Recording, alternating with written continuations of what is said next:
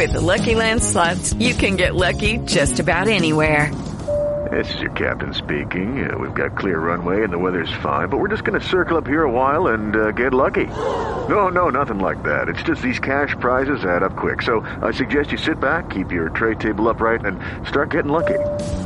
Play for free at LuckyLandSlots.com. Are you feeling lucky? No purchase necessary. Void where prohibited by law. 18 plus terms and conditions apply. See website for details.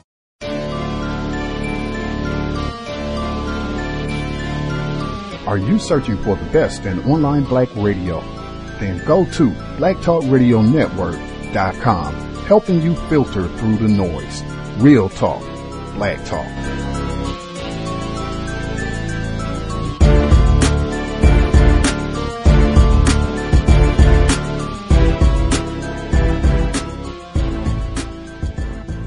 Board of Trustees will not change the name of the iconic Tillman Hall. Here's WYFF News 4's Corey Davis in Clemson.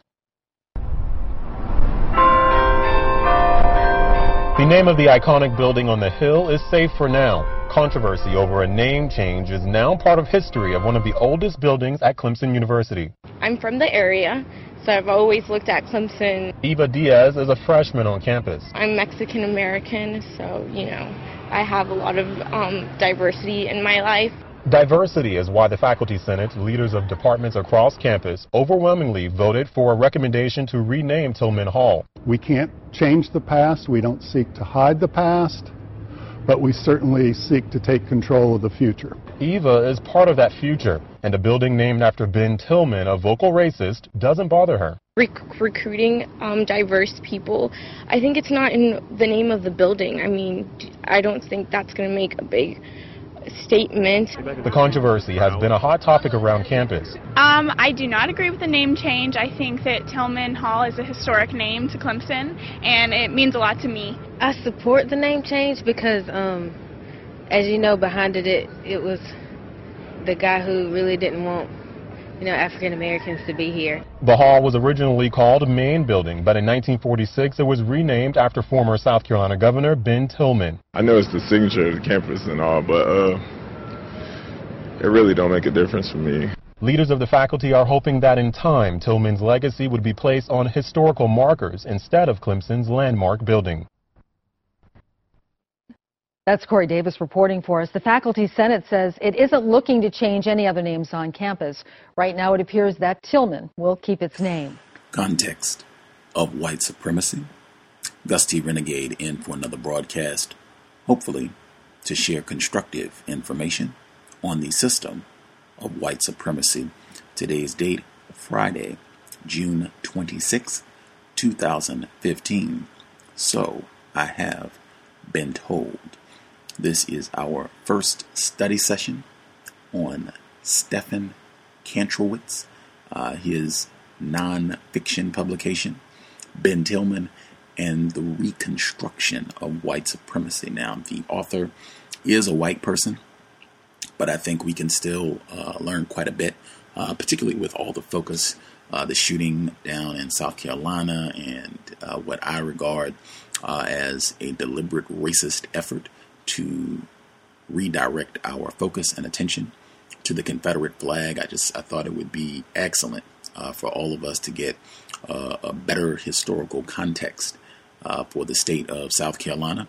Uh, and one of the figures who also has a prominent marker throughout South Carolina, not just at the State House uh, in Columbia, but all over the state.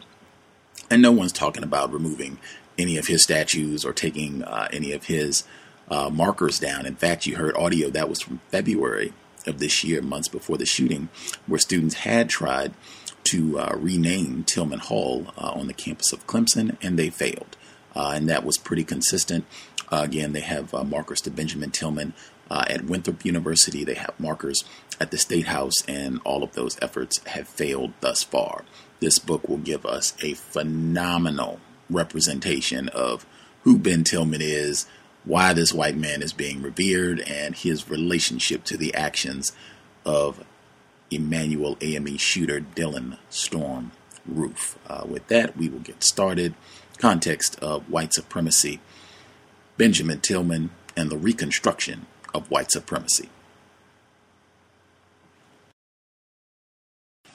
Ben Tillman and the Reconstruction of White Supremacy by Stephen Kantrowitz. Introduction Ben Tillman, Agrarian Rebel. This is the message I bring to my people. Senator Benjamin Ryan Tillman warned the South Carolina State Democratic Convention in 1918. The world is passing through the greatest crisis in history. In that final year of his life, some of the particulars of the crisis were new, but most, especially the ever looming race problem, were not. Tillman's people had seemed to stand always on the brink of racial, economic, and political catastrophe. And if the crisis was constant, so was the white citizenry he intended to awaken. More than a generation after the overthrow of Reconstruction, in an industrialized nation poised on the threshold of woman suffrage, Tillman's people still consisted of the white farming men he had idealized and derided, represented, and misrepresented throughout his adult life. Ben Tillman defined his world against the revolutions of emancipation and reconstruction that had overtaken it in his youth. White men were supposed to exercise productive, independent mastery over individual households and Southern society as a whole. But that mastery seemed to face daunting obstacles at every turn. Black laborers aspired to autonomy. Northern corporate interests, the money power, strangled the Southern economy. Republicans plotted to re-establish political dominance over the region. Abetted by a handful of traitorous white Southern men, these forces were slowly forcing the region's productive white men, the farmers, Tillman called them, into hopeless servitude or perhaps even bloody revolution. Only by mobilizing beneath the banner of white supremacy could these men defeat their foes and create a peaceful and prosperous social order. The roots of the crisis facing white patriarchy lay far in the past. Long before Tillman's birth in 1847, the region's leaders had warned of a coming struggle against an abolitionist inspired slave insurrection.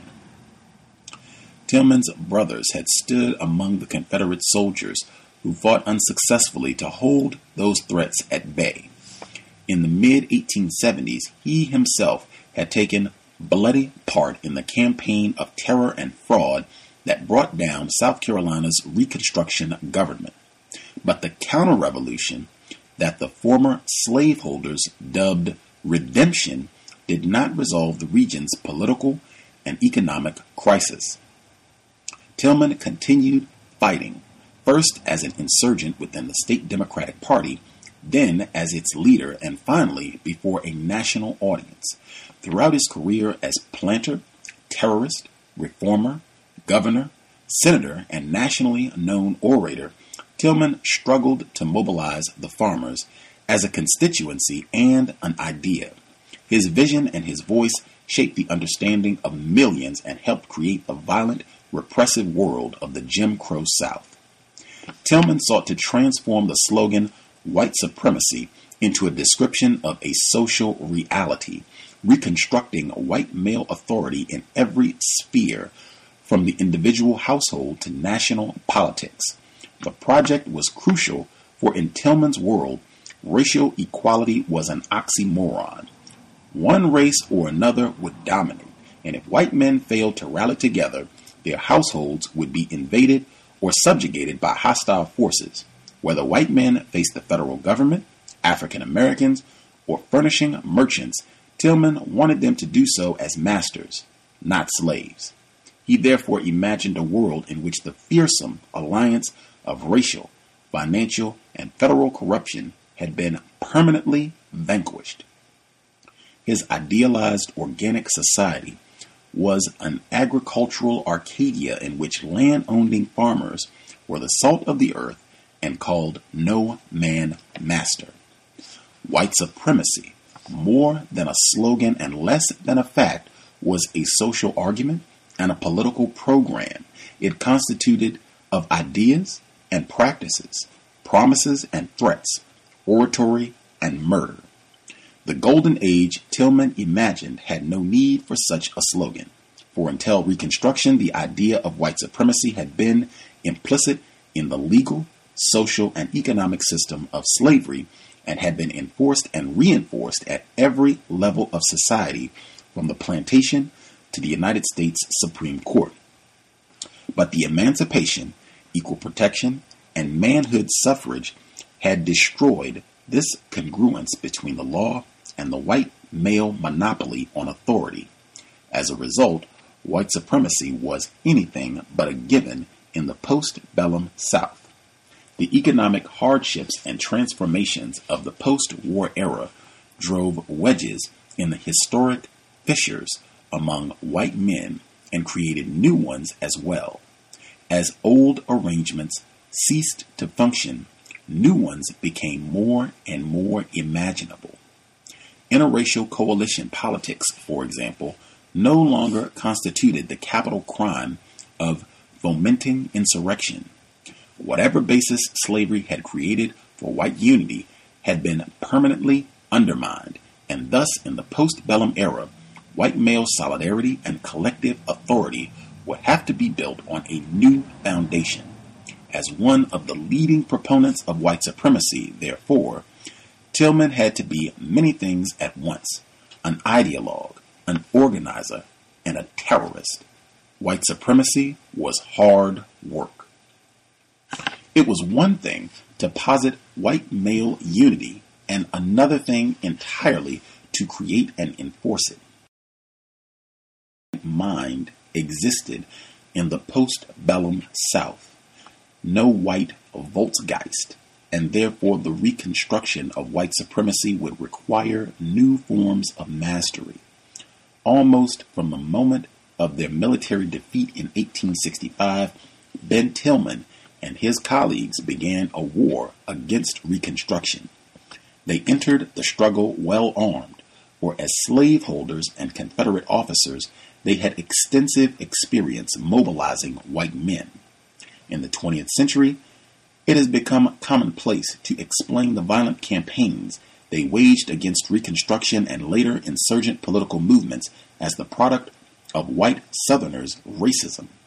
But historic prejudices, however powerful and pervasive, do not by themselves do the work of political organization.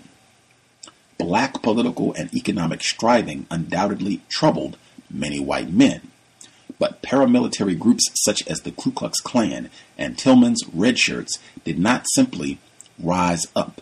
Rather, men of the leadership class forged political arguments and organization that put white men's expectations of mastery to work.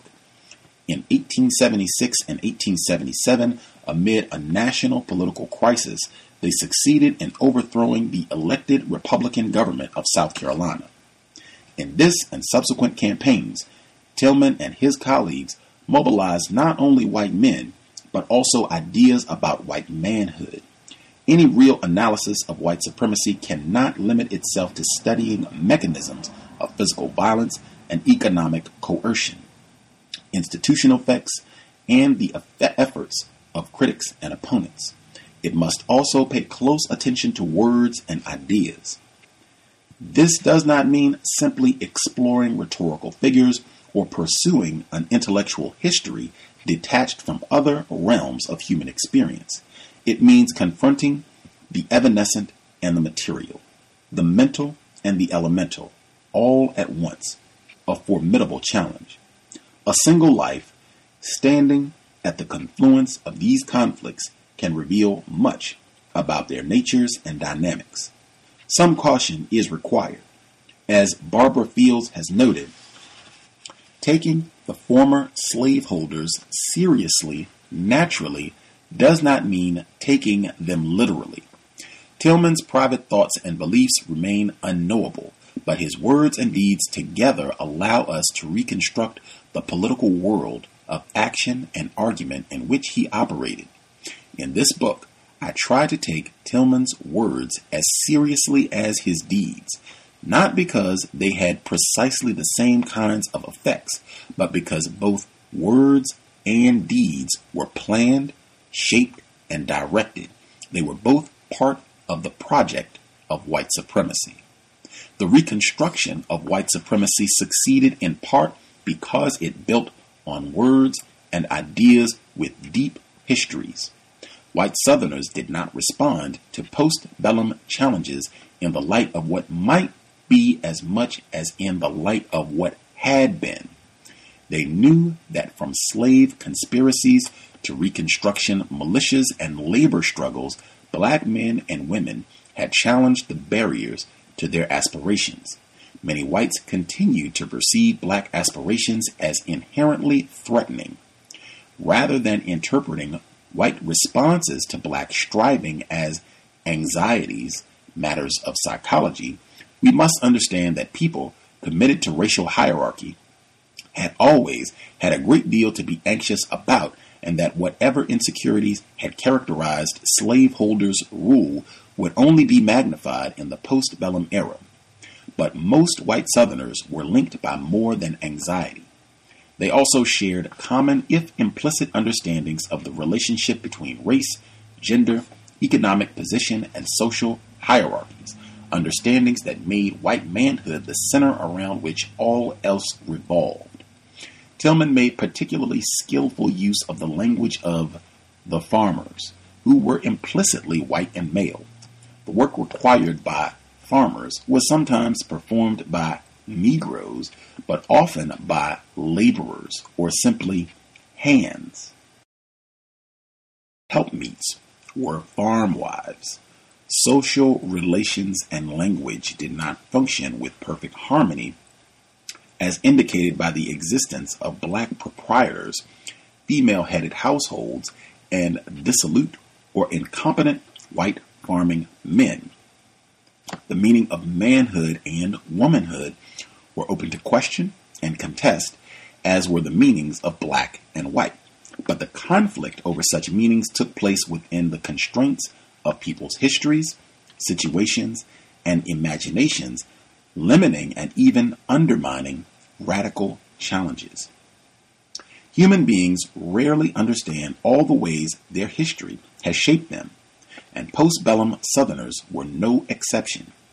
Tillman's radical opponents struggled to reconfigure the meaning of race in ways that would bolster their economic and political programs. They failed in part because they hewed to a notion of producerism that was rooted in a social experience long reserved for white men only, and in part because whenever they attempted to give political life to a different conception of productive labor, men like Tillman took up arms against them. After the failure of biracial agrarianism, other challenges to Tillman's reconstruction of white supremacy, such as black leaders defending manhood, suffrage, and white women demanding suffrage, often framed their arguments even less expansively, seeking safety in a shared manhood or a shared whiteness. Exploring the history of white manhood thus helps us offer a richer explanation of white supremacy and its challengers than do conventional notions that race trumped class. The reconstruction of white supremacy required vanquishing white foes as well as black ones. Some of Tillman's most fearsome enemies were not Northerners or black Republicans, but other white Southern men. In fact, Tillman spent much of his time and energy attacking those who fell outside the boundaries of defiant agricultural white Southern manhood, including white men who performed political coalitions with blacks or Republicans. Tillman and his allies understood race to be a biological fact, but they also understood it as something far more subjective. For political purposes, race could be determined by partisan allegiance and behavior as much by phenotype. The most important negative reference for a white manhood was a vision of black manhood that bore slavery's discursive double load of indolent incapacity and insurrectionary intent. But white men who contemplated a biracial political order were denounced as scheming incendiaries, white Negroes who deserved whatever punishment they got. White men could also betray white supremacy by asserting unwarranted authority over other white men, in effect, treating these white men not as equals but as slaves. Tillman, like many of his friends and foes, valued only labor that created tangible goods. According to this theory, sometimes called producerism, merchants and middlemen were dependent for their livelihoods on the efforts of farmers and laborers. But in the post Reconstruction decades, these unproductive white men rose to positions of great economic and political power. Mill owners who controlled the work lives of a growing class of white mill workers presented an even more extreme vision of white men dominating one another. But Tillman reserved his fiercest attacks for the Redeemer Democrats he had helped put in power in the 19 in the 1870s. He claimed that these do-nothing bourbons and aristocrats stood by while the mass of white men slid toward dependence. Effete urban dandies and dudes, they did not understand the need for collective action and treated agricultural white men with derision and disdain. These aristocrats' incompetence and impotence did not make them figuratively female, for in Tillman's producerist vision, white farm women were far superior to many white men. There were not visions of pedestalized purity, but productive workers who could help restore the state's white agricultural households. Indeed, Tillman attacked the aristocrats for their blindness to women's legitimate roles. But although farmers' wives required respect, they were not actually or even potentially equal to white farming men. They did not belong in politics, which Tillman understood in almost military terms. White women had to be protected from threats to their physical safety, and from the 1890s onward, the region's transformations altered the nature of interracial contact.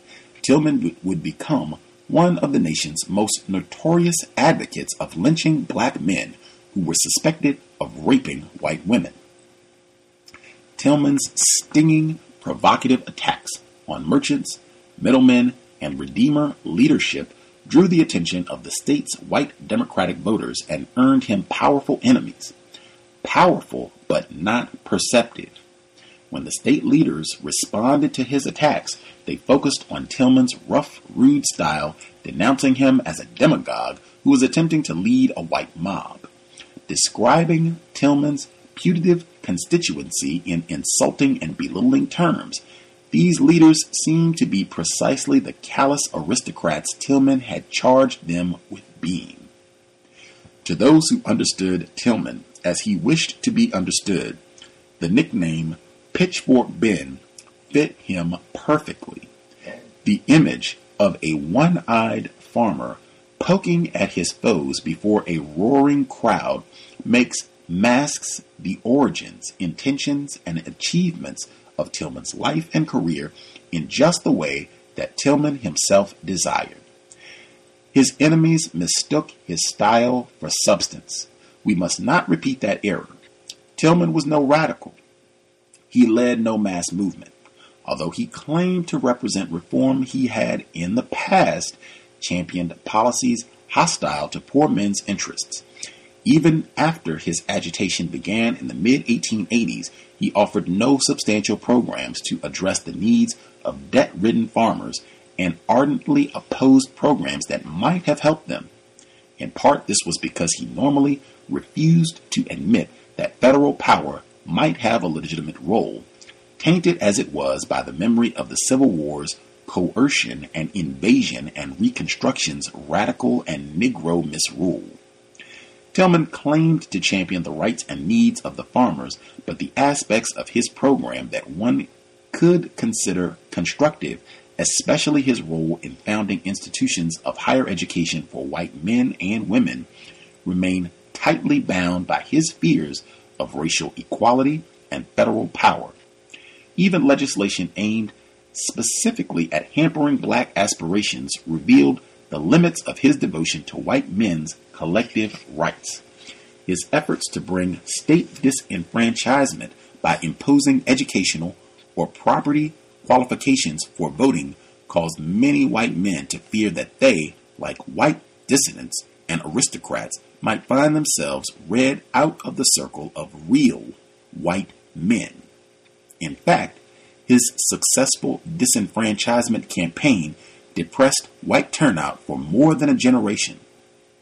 Tillman's career helps explain how white men came to be their own worst enemies, or at least to elect them. Tillman did not in any literal way represent the men he claimed to champion. This is not the story of the white Southern yeomanry feeling its way from the slave South to the 20th century, for Tillman was not of that class. It is even more emphatically not the story of the poorest Southern whites, landless people who rarely voted and played only a symbolic part in the campaigns of Tillman and his opponents. Instead of being the story of these white Southerners, in fact, it is the story of political and cultural elites manipulating images and ideas about such people. Tillman's political strength did not lie in his ability to preserve most white men's embattled household independence and precarious political authority. He offered them precious little of either. Instead, it lay in his ability to identify and attack the figures who seemed to pose the greatest threat to such men's independence. In the absence of sustained challenges from people offering more substantive remedies, an absence due in large measure to the violent assaults such people faced from Tillman and his allies. Tillman's slashing attacks at least acknowledged the anger, anxiety, and alienation that many white men felt. Some of Tillman's achievements were much more than symbolic. He did help set profound limits on black attainment in post Reconstruction South, presenting the black freedom movement with challenges that it would take more than a generation to overcome.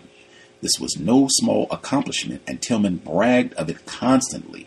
He never hesitated to declare that he and his fellow redshirts had gained power through force and fraud in 1876, and he insisted that white men would always violently resist attacks on their power. He called for the nation to follow South Carolina's example and strip black men of the right to vote. But Tillman's victory did not represent the triumph of racial radicalism over moderate or conservative alternative. Any close inspection of the lives and careers of Tillman's white Democratic opponents will reveal that they set more or less the same limits on black political aspiration as Tillman set. Like Tillman, they had studied political power in slave holdings school, and if they sometimes made different choices than those made by Tillman, it was a matter of tactics not a sign that they were less committed than Tillman to mastery by any means. They all agreed on the necessity of white dominated one party South, and for the most part, they achieved that goal. By the last decade of Tillman's life, national political programs had to submit to the Procrustean bed of white supremacist strictures if they were to have any hope of passage. The history of a powerful white supremacist political leader draws much of its inspiration from recent scholarship in the history of race and gender, but it also builds on other legacies. 60 years ago, C. Vann Woodward published Tom Watson, Agrarian Rebel, the story of a white farmer who fought for a more democratic, egalitarian South, failed, and devolved into a hateful demagogue. Unlike Tom Watson, apostle of populism, Tillman represented a Democratic Party that steadfastly opposed radical economic and social transformation. Despite Tillman's reputation as an insurgent, he was fundamentally a conservative. Like Woodward's story, this one is a tragedy. not because Tillman failed to fulfill his potential, his potential, but because he succeeded. In keeping with the irony that Woodward made so central to the practice of history in this field, this book suggests that Tillman's empty, symbolic form of rebellion triumphed where Watson's radical rebellion failed. It explores the ways Tillman achieved that victory by building on the experiences and expectations of white men as farmers, soldiers, and former political equals. It shows how Tillman used the legacies of the past, including racial slavery and white men's assumed monopoly over political and military power, to make radical challenges unbearably costly for their proponents.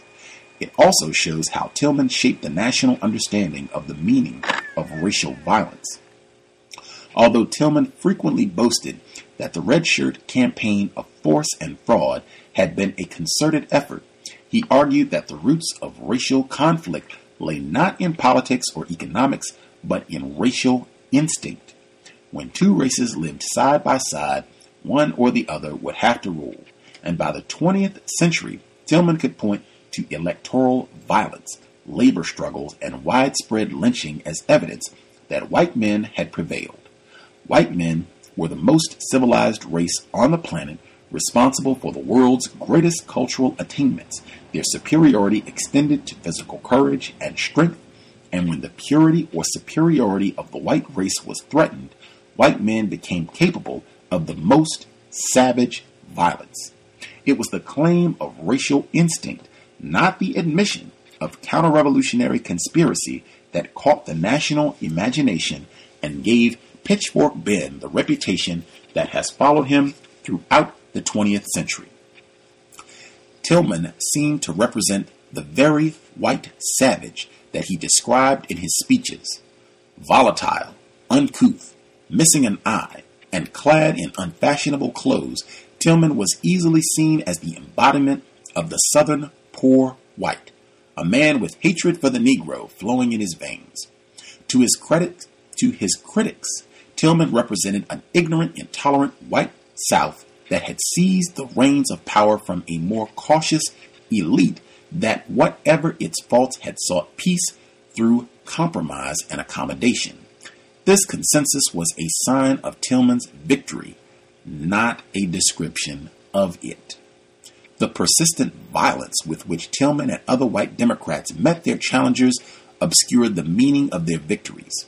As a result, just as contemporary observers accepted Tillman's self identification as a champion of the farmers, generations of Americans came to see white supremacist violence not as a tactic but as a fact of social life, almost a force of nature. As the 20th century opened, many people began to believe that Tillman was right and that the politics of white men, Southern and perhaps others as well, followed from racial instinct and a cultural inheritance so deeply ingrained that it might as well be biologically rooted. If that were true, then Reconstruction had indeed been a mistake and biracial politics were foredoomed. If that were true, the nation might have to accept disenfranchisement, segregation, and even lynching as the price of sectional reconciliation. Then perhaps the United States was or even is condemned to remain two nations, separate and unequal, and would never be a truly democratic republic. If that were true. 1. Mastery and its discontents. Most of the 40,000 people in South Carolina's Edgefield district had been born into slavery. More than half of the rest, white women, and a handful of free black people could never expect to be citizens. But on the 11th day of August, 1847, Benjamin Ryan Tillman entered his world near its apex. He would never be subject to a master's surveillance and coercion, nor after childhood would he face legal subordination to a male relation. Like his father, for whom he had been named, he would be free and independent and rich, for the elder Tillman owned four dozen slaves and 2,500 acres of land, more than most of his neighbors. Ben Tillman would inherit not only the formal citizenship that came with white male adulthood, but also the social power that came with wealth. But wealth based on slavery came at a price, for neither law nor custom could transform people into things. As workers, kinfolks, believers, and rebels, African Americans pitted their wills against their masters, defying their legal status as property and making the practice of slaveholding a constant struggle. Wealthy slaveholders, especially planters, those owning 20 or more slaves, sought to give their regime a human face, claiming that paternalist concern bound owner and owned into a virtual family, each household a peaceable kingdom in which subject and sovereign alike had important roles to play. But any flowers of mutuality that did develop had shallow roots, for they rested on the rock of coercive force. Masters lived in fear of a servile revolution that would destroy their entire society, a fear periodically reinforced by news of insurrection plots and murderous assaults. Slaves did more than fear. They suffered physical and emotional brutalities for which there could be no legal redress. Although barns burned with some frequency and white families seemed vulnerable to food borne ailments that household slaves managed to avoid. These reciprocal terrors, not paternalist myths of reciprocal duties, lay at the heart of antebellum Southern life.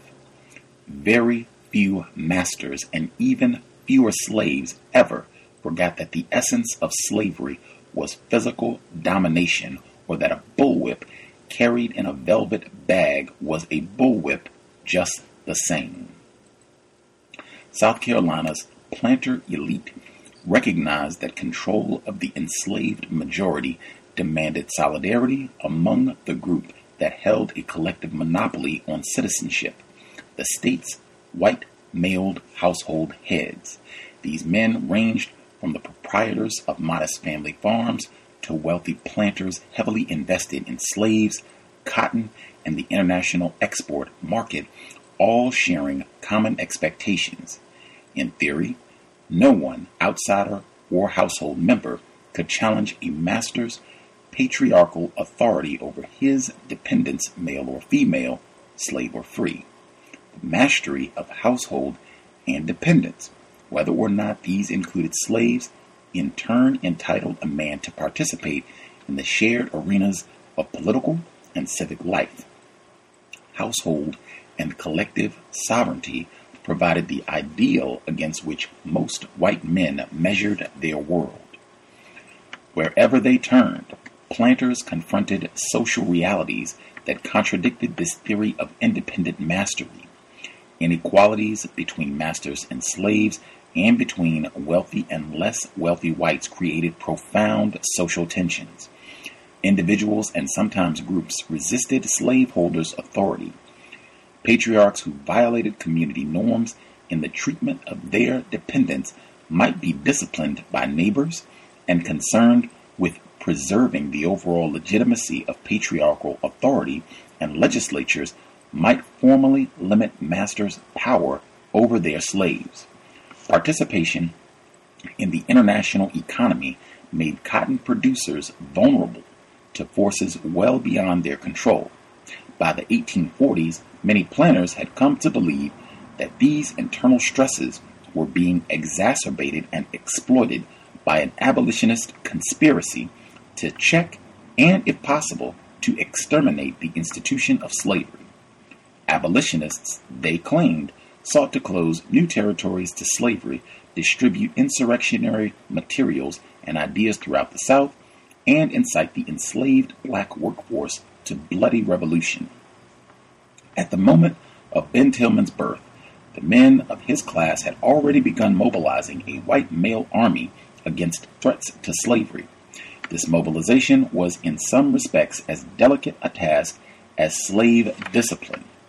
The defense of slavery had to be framed as a defense of a society based on white patriarchal privilege rather than a defense of a particular property interest. In the short term, this mobilization succeeded. In slave patrols, anti abolitionist vigilant societies, volunteer militia companies, and finally the Confederate Army, white men stood together to defend their households, property, and communities against threats from within and without. Before long, Tillman would be expected to join them, to share in the society's wealth and government, to share in the solidarity and struggles of master class life. But during the years of his infancy and childhood, his life depended on his class's ability to maintain dominance over millions of slaves and solidarity with millions of non slave holding white men. These struggles defined Tillman's early experience.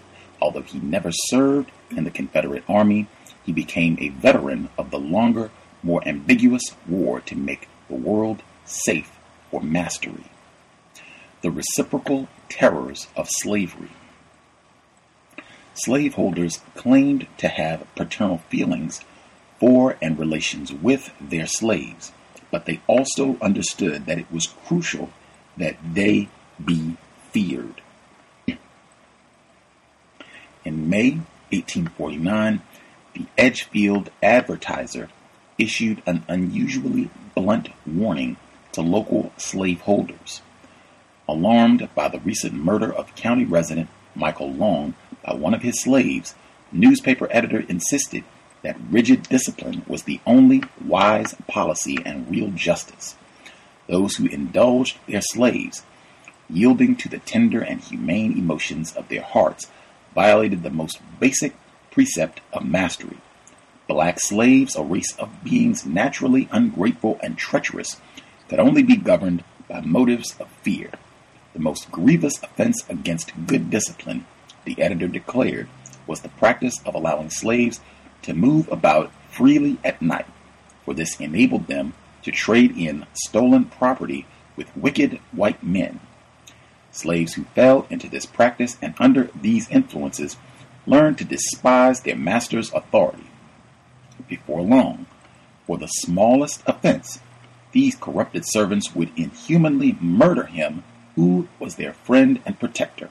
In short, failure to maintain uniform, vigilant, and rigid control over their slaves could cost slaveholders their lives. Alex de Tocqueville had noted in Democracy in America, although the fear of slave insurrection was a nightmare constantly haunting the American imagination, white Southerners generally greeted the topic with frightening silence. But the advertiser's warning, remarkable only for its lack of euphemism, reflect, reflected no merely local, temporary, or peculiar sentiment slaves had risen in revolt throughout South Carolina's colonial history. During the War of Independence, many had fought with the British against their revolutionary masters. Countless plots and panics over the next decades reached a climax in 1822 when Denmark Vesey's conspiracy terrified white Charleston. Ben Tillman's father had already reached adulthood when Charleston's authorities hung dozens of slaves implicated in Vesey's abortive rebellion. Events elsewhere, notably Nat Turner's bloody march through Virginia in 1831, made plain the costs of insufficient vigilance.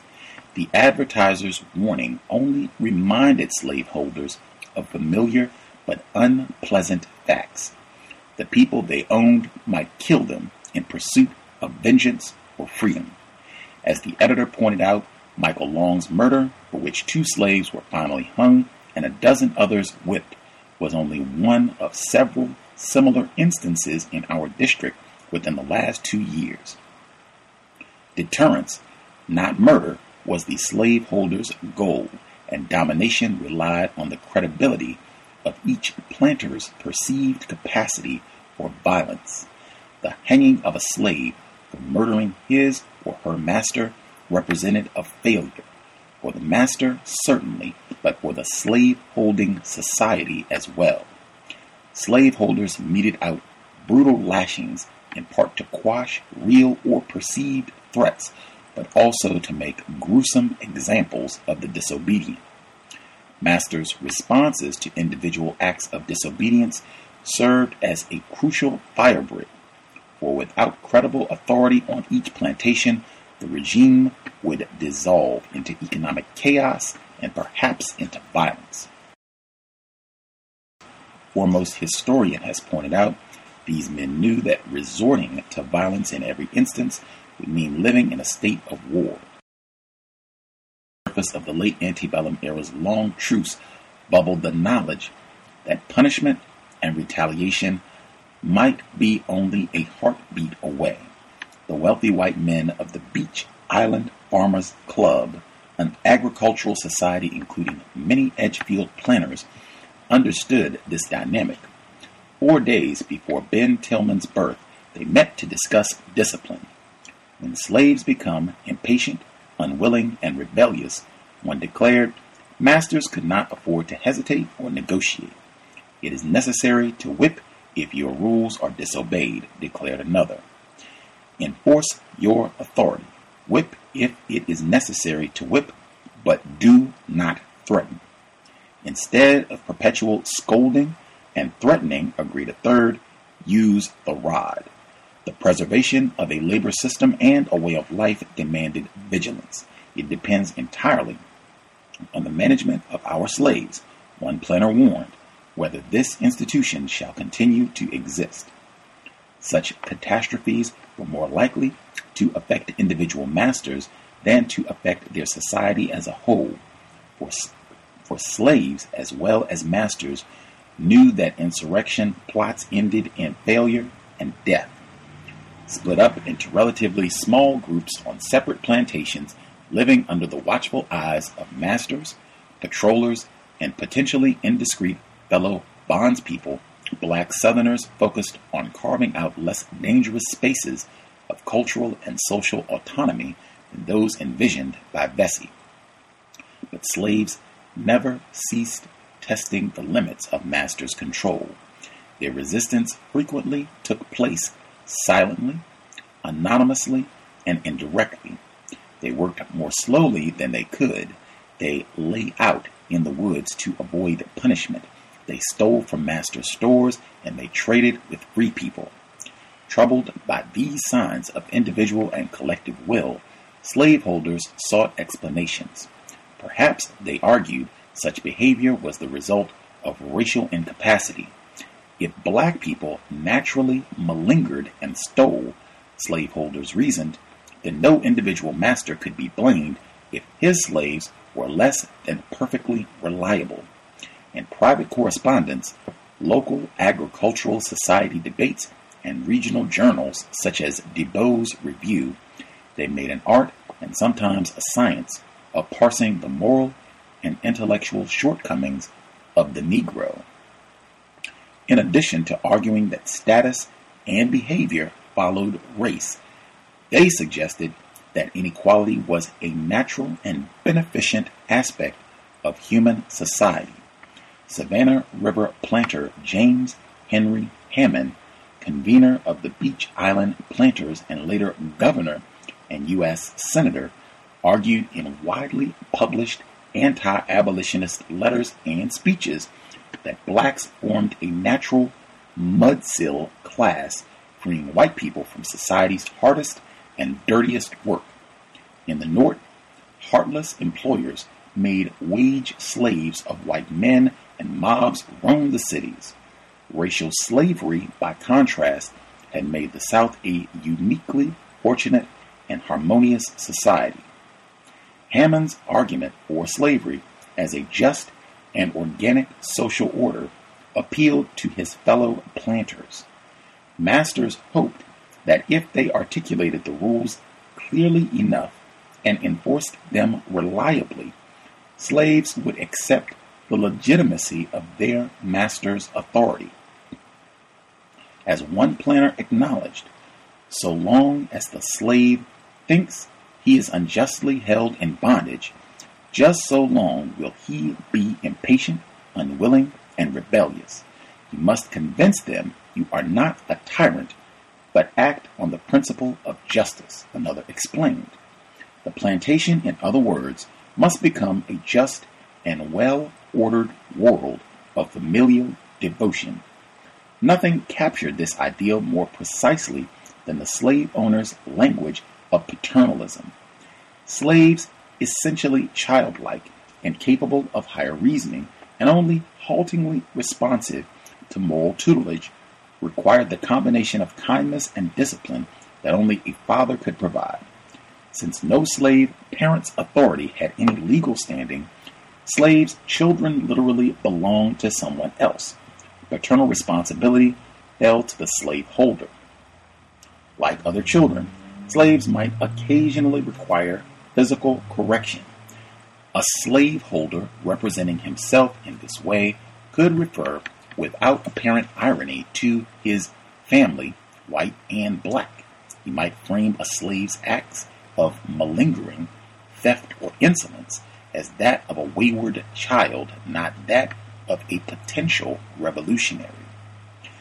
But this paternalism characterized planters' fantasies far better than it did their society, for forbearance and benevolence could exist only in the space created by terror. At the core of paternalism, in other words, lay brutal coercion. Slaves might be part of a figurative family, but in fact, masters frequently threatened slaves and sail away from their actual families as a way of coercing obedience with a practice that exposed the hollowness of paternalist pretensions. Slaves might be described as erring children in need of coercion, but few children of the master class were subjected to the kinds of beatings administered to human property on southern plantations as individual master and slave might even develop bonds of real affection and shared experience, but a master's death, illness, debt, or whim could in an instant upset what had appeared to be and even felt like a system of reciprocal obligations. A master who forbore, who acted with restraint in every extremity, could hardly expect to turn a profit or even to survive, he needed to be able, in the space of a heartbeat, to exchange the paternalist's face for one of savage, violent determination. Planners who surrendered wholly to tender and humane feelings, the Edgefield advertiser scoffed, sacrificed the patriarchal authority they most needed, and this left them dangerously vulnerable to the black and white men who would otherwise remain their subordinates. Not long after Ben Tillman's second birthday, a local white man was killed while trying to subdue a shotgun wielding slave. The killer, the advertiser claimed, frankly admits that his former master was a kind and indulgent man. Whatever the slave had actually said, however, his master had actually behaved. It was impossible to miss the intended point, unchecked leniency had wrought deadly mischief. For this racial system of labor control to function, slaves had to understand that they had a simple choice obedience or retribution. The slave who approached a master deferentially to seek a favor might or might not gain it. The slave who seriously overstepped the bounds of appropriate submission would face no such uncertainty. On an isolated plantation on a hot July afternoon, a master facing a recalcitrant or rebellious slave had only one aim to make an example of that person by bringing him or her brutally to heel. The slaveholders never forgot for more than passing moments that their dominance, legitimate or not, above all, required fear. King Cotton and his subjects. Participation in the international cotton economy made the Tillmans rich, but it also enmeshed them in financial networks that, like slavery, they could not fully control. Cotton might have been king, as Hammond insisted on the floor of the U.S. Senate, but not in precisely the way that he meant. Having staked their livelihoods on cotton, planters became less the masters of the staple crop and its subjects. No theory or exhortation could alter the large cotton producers' profound dependence. There was no other word for it on the outside capital to produce and market their crop. Fluctuations in the international market created uncertainty even among the very wealthy. At Ben Tillman's birth, South Carolina was in the throes of a long and painful economic depression. The cotton boom of the early 19th century had tied the state and its cotton producing households to the Atlantic economy. When the price of cotton sank to a near catastrophic low in the late 1830s, it pulled the whole households down with it. The Depression ruined many fortunes, and it might easily have brought down the Tillmans. The elder Benjamin Tillman died young in 1849, and with cotton prices low and the plantation's longtime manager suddenly absent, the household could easily have fallen from its lofty economic position. But cotton prices rebounded in the 1850s, and families who had retained the land and slaves to capitalize on the recovery could prosper. Sophia Tillman and her older children not only had kept the productive capital the patriarch had left them, but had improved on it.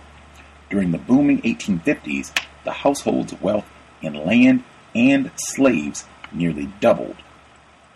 When Tillman was 10, the family's investment in slavery grew to include 30 Africans smuggled to America on the Wanderer.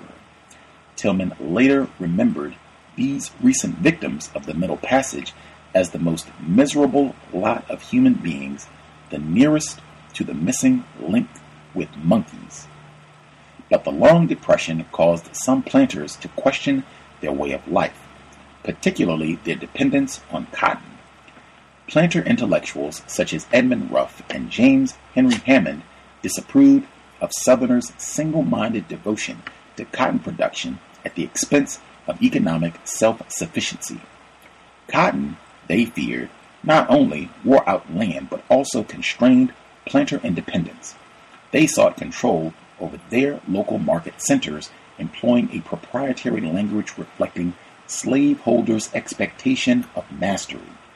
We are justly entitled to supply our own market towns, Hammond declared in 1856 they are ours, ours. They belong to us, and we should allow none to compete with us, especially northern manufacturers.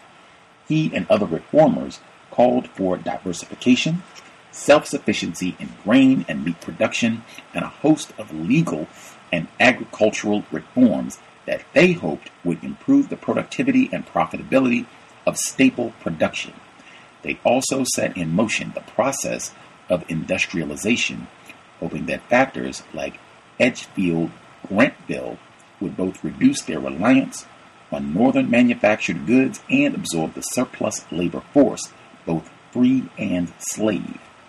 The end of the Depression fatally undermined these efforts to diversify the regional economy.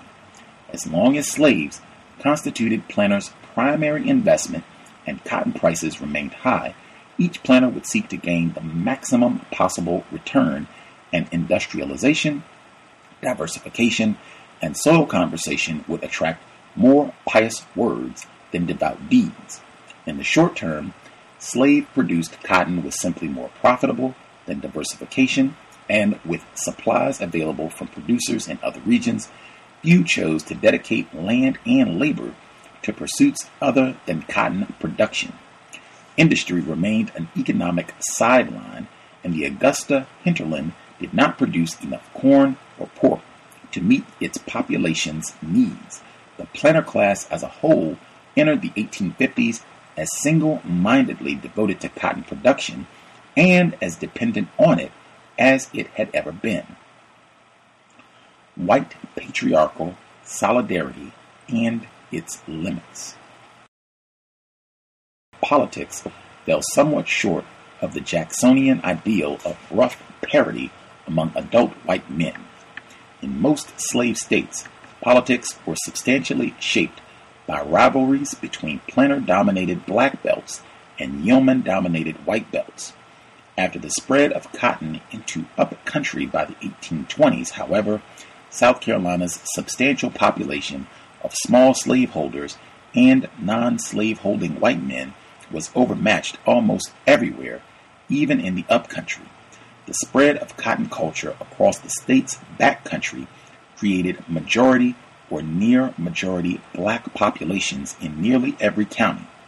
Because South Carolina lacked a coherent white belt, elsewhere a counterweight to planter power, the state's political institutions did not democratize as fully as those of other southern states.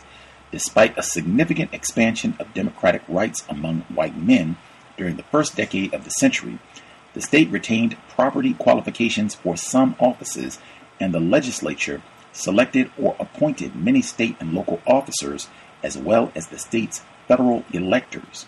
Although widely distributed slaveholding retarded formal democracy, it encouraged an unusual degree of social consensus among white men. Slaveholding was more widely distributed in South Carolina than almost anywhere else in the South. Historian James Oakes estimates that a white man in the antebellum South had about a 50% chance of owning a slave sometime during his life, and by 1850, the average white South Carolina man's odds must have been even better. At mid century, nearly 50% of Edgefield's free household heads owned at least one slave, suggesting that in South Carolina, slaveholding was becoming a normal or perhaps even normative part of adult white manhood. At the same time, planters like Elder Benjamin Tillman controlled most of the society's wealth, although those owning 20 or more slaves made up only the richest 20% of Edgefield slaveholders. They owned 60% of all the slaves in the district. At any given moment, a majority of white households heads owned no slaves at all, and the number of slave-holding households in Edgefield fell by nearly 100 between 1850 and 1860. Most slave holders owned no more than five slaves and relied heavily on the labor of white family members. But in 1850, more than half of Edgefield's 22,000 slaves belonged to just 360 planter households, and the wealthiest 10% of slaveholders, including the Tillmans, controlled more than half the total wealth. Wealthy white men sought to limit and diffuse the potential conflict between slave-holding and non-slave-holding men by sharing some of the tangible benefits of slavery. Poor white men might be able to borrow or rent a wealthier white man's slave for a crucial task or period, and large landowners might allow their less fortunate neighbors to use their lands for hunting, fishing, or foraging. But what a wealthy landowner considered a favor, his resentful client might assert as a right. In late 1847, schoolmaster, minister, and pro slavery ideologue Iveson Brooks received word from an overseer in Georgia that a bad neighbor, William Lumpkins, had grown accustomed to farming on some of Brooks' unused acres. Lumpkins cursed and abused the overseer for ejecting him, then twice burned Brooks' fence, striking at the literal and legal boundaries of Brooks' household. In dealing with white men such as Lumpkins, the least fortunate of the formerly enfranchised, the planters walked a tightrope between sacrificing too much of their own autonomy and provoking a rejection of the regime as illegitimate. These inequalities among white men did not seriously undermine white patriarchal solidarity, for white men's citizenship did not depend on slave ownership, but on control of a household more widely distributed form of authority. The right to direct labor inside the household conveyed the right to participate in political and economic life beyond its borders, and under most circumstances, only adult white men had those rights. Children could not be independent social actors, and most white men agreed that black people's natural incapacities, like the lesser but still serious ones of white women, relegated them to dependent social roles. So, society's laws restricting political and economic citizenship almost entirely to white men reflected and reinforced these axioms of white patriarchal republicanism. The inequalities of slavery and patriarchy likewise reinforced one another, just as slaveholders likened their authority to that of a father over his children. Pro slavery ministers and politicians might carefully compare a master's authority over his slaves to a husband's authority over his wife. All three were legitimate forms of the mastery that made a white man independent. The point was not to suggest that poor white men's wives were effectively their slaves. Indeed, it was bad form to discuss the hard physical labor performed by white women in poor and even middling white households. Rather, white men's legal and customary power over white women within a family categorized the great majority of households, rich and poor. Although a white man's wife and children had rights beyond those of any free or enslaved black person, white husbands and fathers had final legal and social authority in most matters. They could determine when and how their children were educated and what work wives and children did. The patriarch even had the right to deed sons and daughters to a third party away from their mother. Inequality was the rule, not the exception, in social relations, and slavery was not a peculiar institution at all, but a more absolute form of the same right and proper power God had granted white men over their free wives and children. A white patriarch's power operated even from beyond the grave. As a wife, Sophia Tillman could not vote or hold office, nor could she engage in economic activity except as her husband's agent. When she became a widow in 1849, she continued to face legal constraints to her autonomy. The land and slaves she inherited at her husband's death were not hers to dispose of as she saw fit. In order to sell some of the land, she had to petition the county court of equity. She had to do the same to gain legal guardianship of her own children. Formally entitled to make contracts and hold property, the widow nevertheless remained much less than a full citizen of the white man's republic. Other laws sought to reconcile the ideal of white patriarchy with uncomfortable racial and sexual realities. Free black men and women who headed households did so under daunting legal and social constraints. Sexual relationships across lines of color and status, a few of which were sanctioned by marriage, had produced many children whose visibly mixed ancestry presented a threat to common sense definitions of whiteness and blackness and to the relationship between race and status. The state legislature, recognizing that many white persons had non white antecedents, refused to ban interracial marriage or even to establish a legal definition of whiteness or blackness.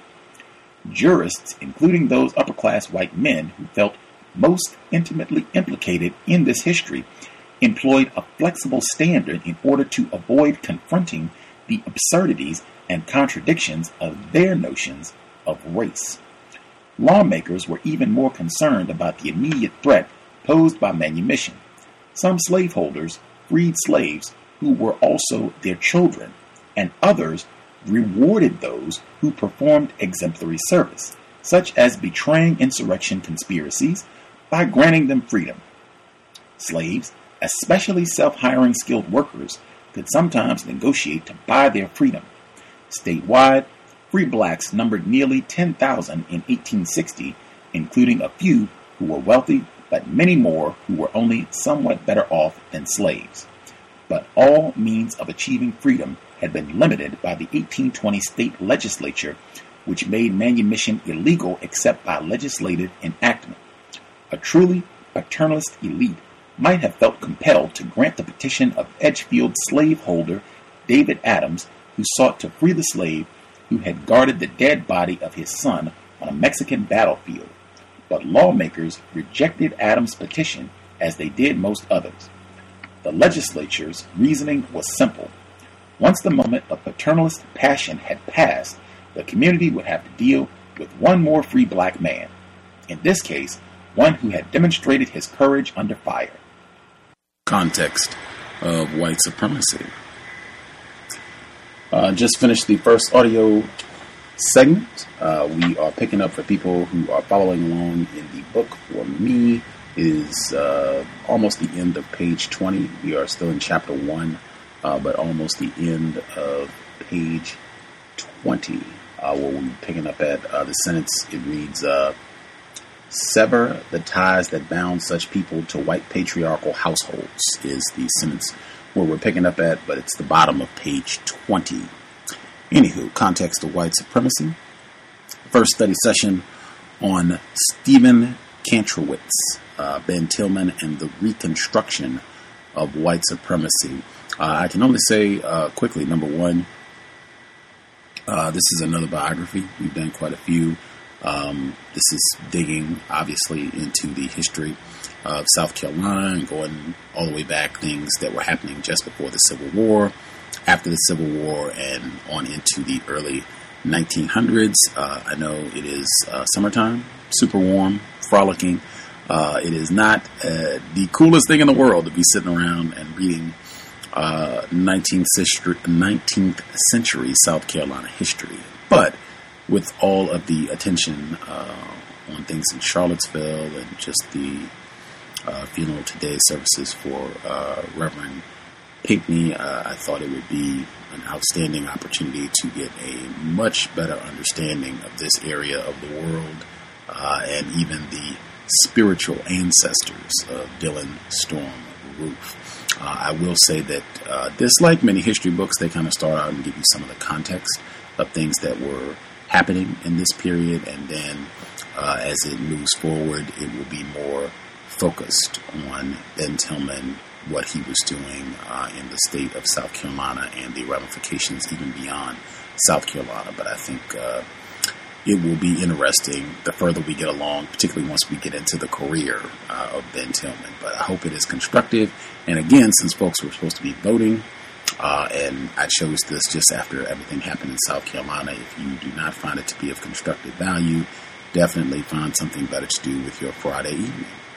With that, for folks who would like to chime in, the number to dial is 760 569 7676 and the code is 564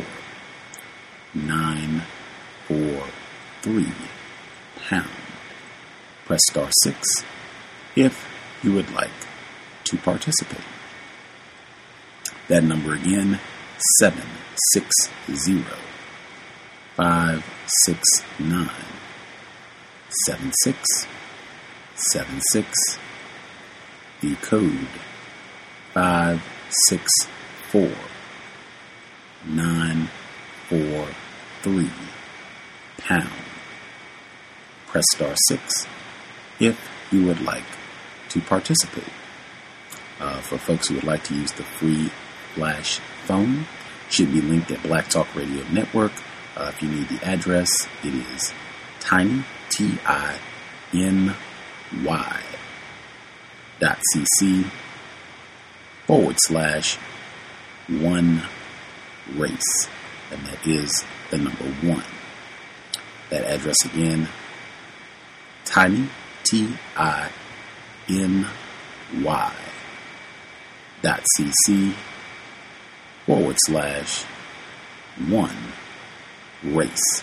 And that is the number one. Uh, when you put in that address, click the link on the left side of the page. Uh, it says free flash phone. Uh, once you click it, it will open a small window on your screen the top window. It is a drop down menu. Select the number that I just read out, which again is 760 569 7676. Uh, the next line, it will request the code. That code again is 564943. The final line, it will ask for a name, whatever. If you are comfortable putting in your real name, that's fine. Uh, nickname, that'll work too. You can press random keys. Uh, once you get all that entered, click the green button at the bottom and it will connect you to the program. Uh, looking forward to hearing uh, comments, thoughts uh, from folks. Uh, hopefully, found some of the information to be of value. everyone who chimed in with a hand up, your line should be open. Uh, folks could watch the background noise. That would be great as well. Uh, everyone who has a hand up should be with us. Uh, looking forward to hearing thoughts.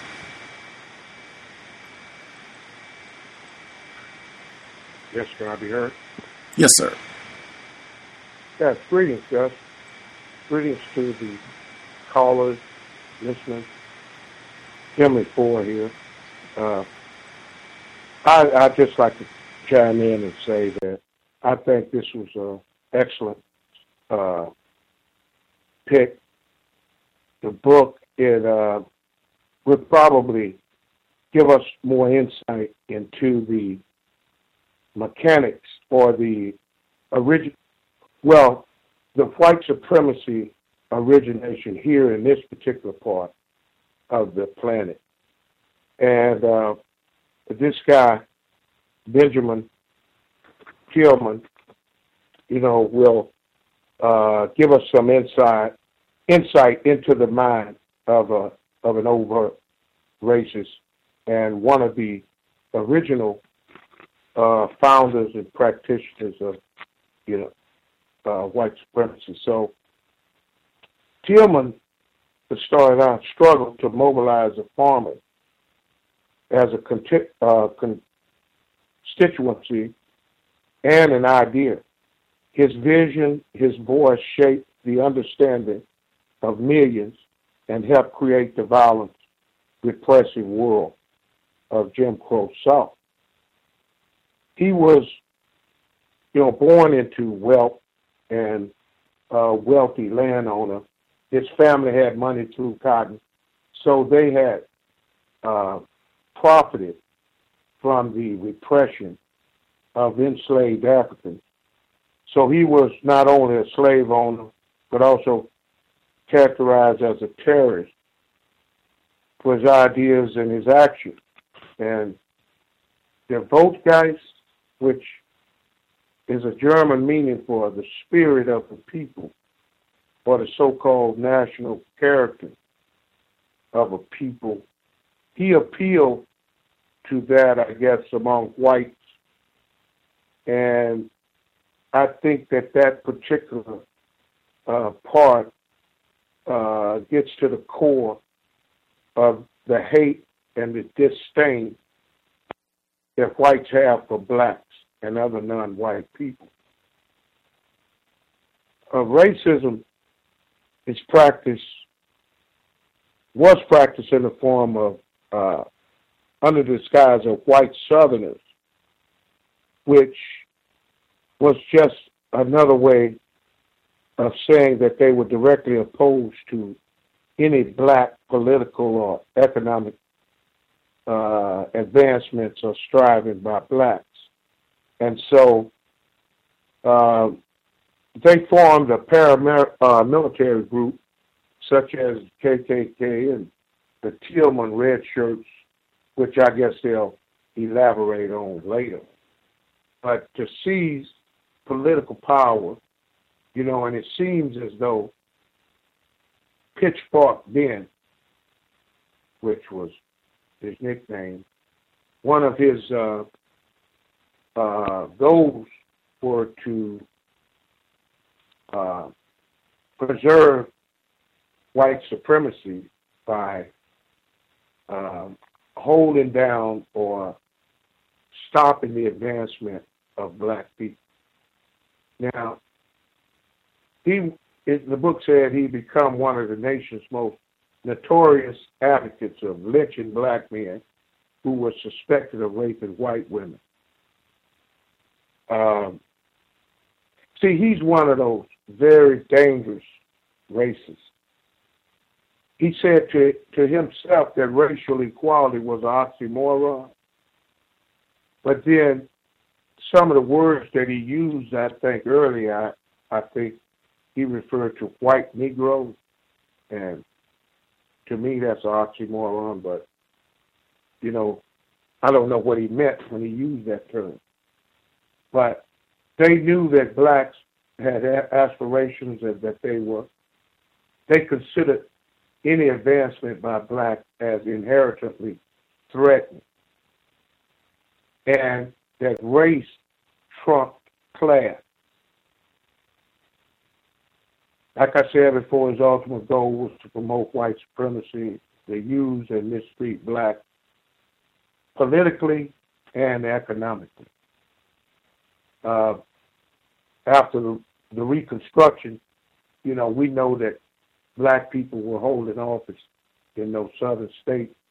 But, you know, this group and his group of uh, terrorists and thugs, you know, uh, newly freed slaves and slaves that were still in a physical state of enslavement for some reason or another, they took advantage of African Americans pitted their wills against their masters and they defied their legal status as property and making the practice of slaveholding a constant struggle. So that's a form of black self-respect. There just was not bending over and accepting status quo at the time, although they were under uh, great uh, stress.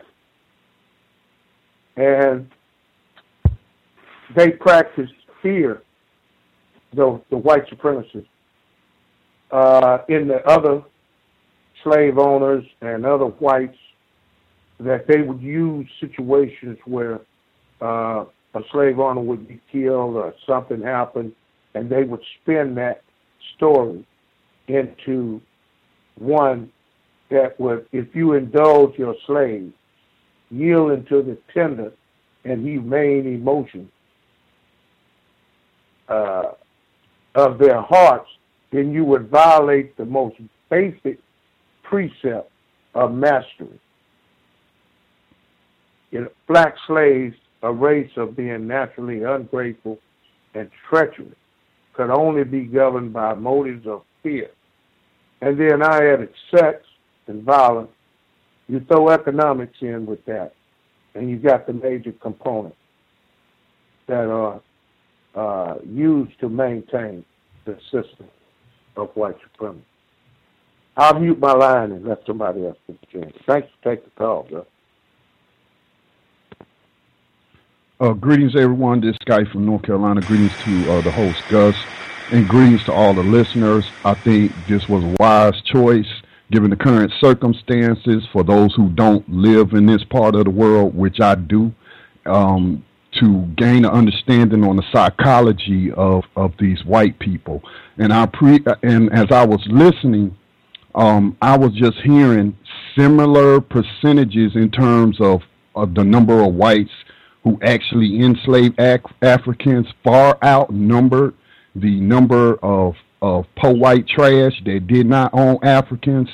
Um, but I mean, I'm trying to understand the psychology of you wasn't benefiting from the enslavement of Africans uh, at that time, and you know, other than like what was mentioned um, in the book that you might be able to lease you know, an enslaved African to, you know, do something here or do something there. But for the most part, you was um, you was getting welfare from the rich whites. So I was like, I was like, and and also I wanted to say that what I'm heard thus far in this book, it's the same way in my county that I've been doing research on just to, you know, again, you know, I guess not only learn the psychology of these whites around here as they get ready to have these rallies and stuff around their um, racist monuments, um, monuments to terrorists and whatnot. But the similar statistics that I was hearing from that area of South Carolina, the same right here,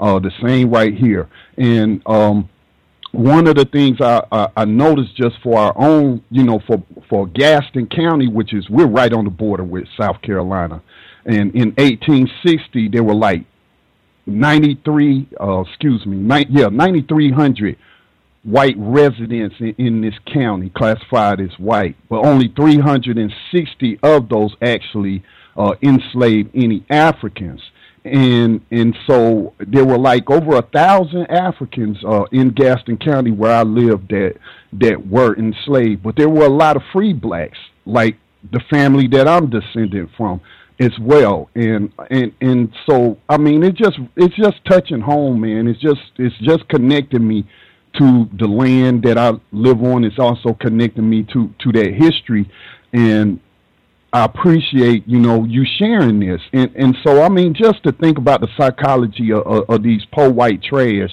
that they just will, and we see it today that they will go fight wars, they will go do this, they will go do that. Like we hear them in politics, you know, arguing for cuts to food stamps and stuff like that when they benefit the most, but they believe that black people benefit the most, and so therefore they they'll cut their own throats and and so you know these people, man, I, I'm like, do they even know how dumb their ancestors was to go off and fight for somebody else's right? But then the reason that they do did it, from the research I read from um, UNC University of, of North Carolina, it talked about that. It was like you know that the white support in the, in this county for succession because all of North Carolina wasn't part of the Confederacy, but this county and Cleveland County, where they caught that terrorist uh, Dylann uh, Dylann uh, Storm Roof,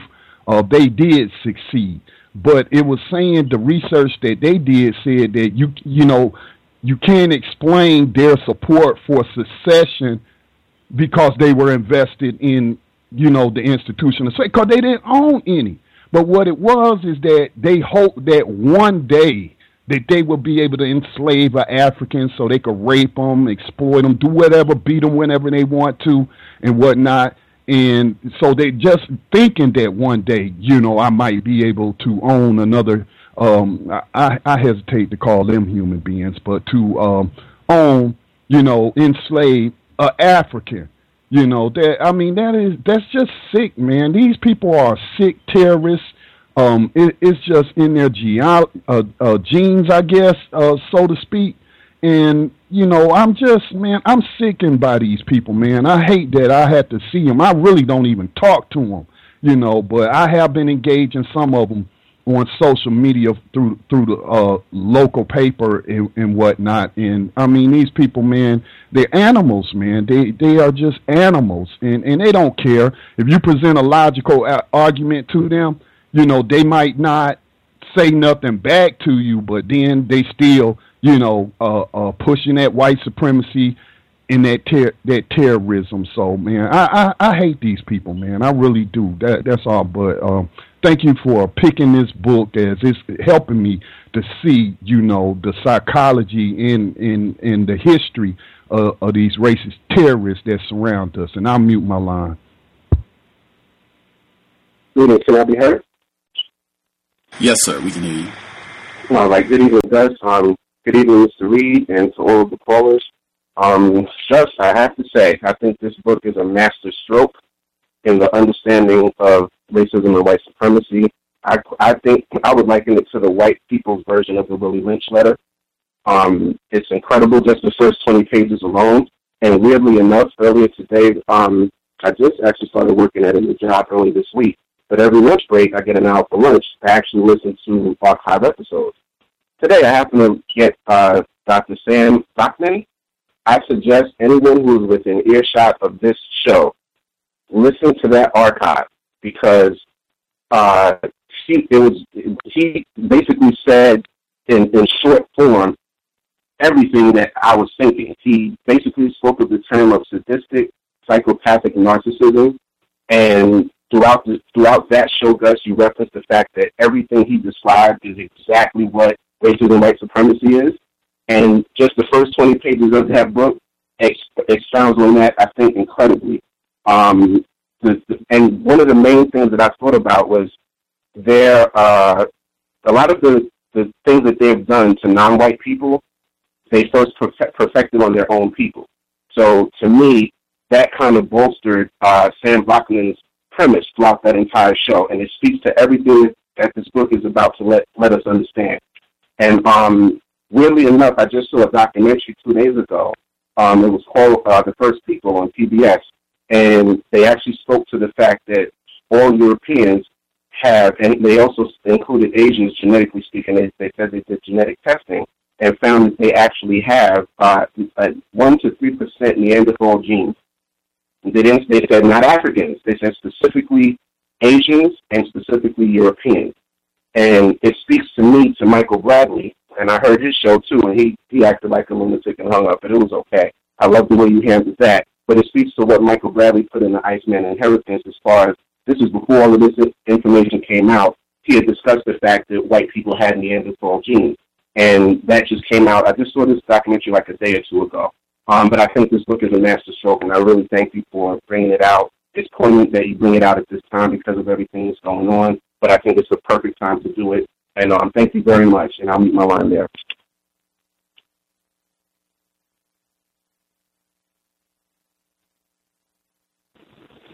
I'm heard. Oh, yes, sir. We can hear you. Hi, guys. Tom Smith from New York. Um, good evening, Gus. Good evening to all the callers. Um, and you guys been hitting it on the head. I've been getting the same amount of observations that um I agree with Mr. Reed. You know, I just can't stand people. Um, few observations I made from this book. Um, man, the slave owners sound like they run the plantation like a pimp, man. You know, like no emotion. You know, it, just the way it sounded. I watched a documentary before where you know it was pimps talking. I mean, it sounds just like that's how they run the plantation. Um, you know, the slaves were like their children. You know, they had, um, and a lot of the things they were saying, how they kept the families apart. You know, um, and I think a lot of that history um, has rubbed off on us. You know, genetically. You know, through our our Akashic records. You know, like we we just can't seem to stay together. You know, it's been embedded in us since slavery. Um, uh, another observation I made, um, you know, the, the history of blacks fighting for this country. You know, I remember watching a movie a long time ago. It was a bunch of black soldiers. It was like a murder case or something. I I, I can't remember 48 was there. I think it's called a soldier story or something. But the army was segregated. But yet, this white man wanted to free his slave who protected his son over his body, you know, during the Mexico or war with Mexico, you know, so the slaves went to war with the doggone master's son, you know, this is crazy. Um uh another observation I made, I made this right at the beginning, is, you know, uh, I find, you know, blacks identify with that Christian. Another thing they identify with a lot, um, and, and it makes them very, you know, subservient to me, is that Democrat you know, and these Democrats were straight Klansmen. I mean, these Democrats were brutal. And um, but today, you can't tell a black person nothing about a Democrat. You know, I mean, it's like they could say that they're going to put blacks back to slavery. They'll still vote for them as a Democrat. You know, it's crazy. Um, and I'll mute my line. Thanks for um, choosing this book, Gus. It's a great book. Can I be heard? Yes, sir. We can hear you. Uh, I thought this book was an excellent choice as well. I think it was uh, well worth my time and energy tonight to be listening, and I appreciate uh, you choosing this book. I noticed a few different things um, in the text that just really stood out to me. That really um, uh, said said to me that um, it's not just one or two bad white people out there, um, but it's it's the average Joe. You know, um, when we when we think of, like you said, you know, a racist white supremacist, we should think of a white woman with with the apron on and cookies. And you know, on the text it said tight or Tillman was no radical, uh, which said to me that he was the average white man back then. You know, and um, another part of the text said that Tillman claimed to champion the rights and needs of the farmers, but the aspect of his program that one could consider constructive, especially his role in founding institutions of higher education for white men and women, remained tightly bound by his fears of racial equality and federal power.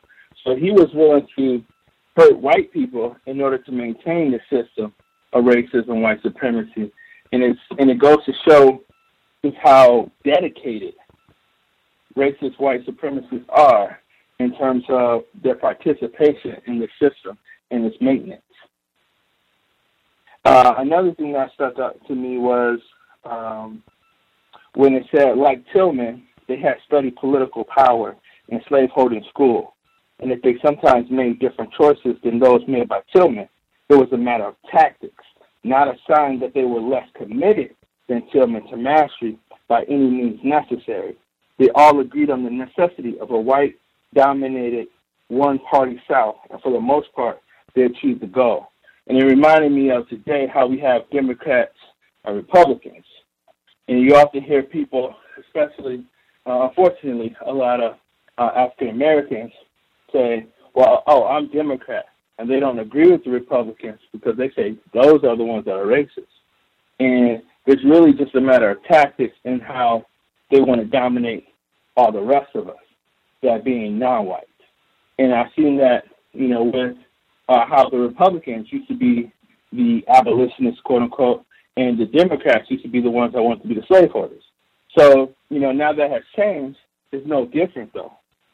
And one other thing that I want to mention was that um, uh, the the text that said Sophia Tillman and her older children not only had kept the productive capital the patriarchs had left them, but had improved on it. During the booming 1850s, household wealth in land and slaves nearly doubled.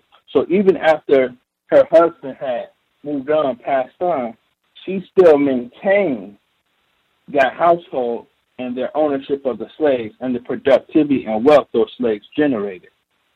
So it just goes to show that even though uh, this white woman, Sophia Tillman, was oppressed in a sense by her own people because she couldn't vote, she couldn't uh, uh, freely uh, sell land and so forth. She still was willing to maintain her role in the system of white supremacy and dominance. And that brings me to, I guess, my last point, which is, you know, the feminist movement that we as black people sometimes uh, play a role in or try to be a part of was never even meant for us. Yet we see in this in this this this woman Sophia Tillman um, her dedication, and and that's all I wanted to say. Thanks for letting me share. I'm my line.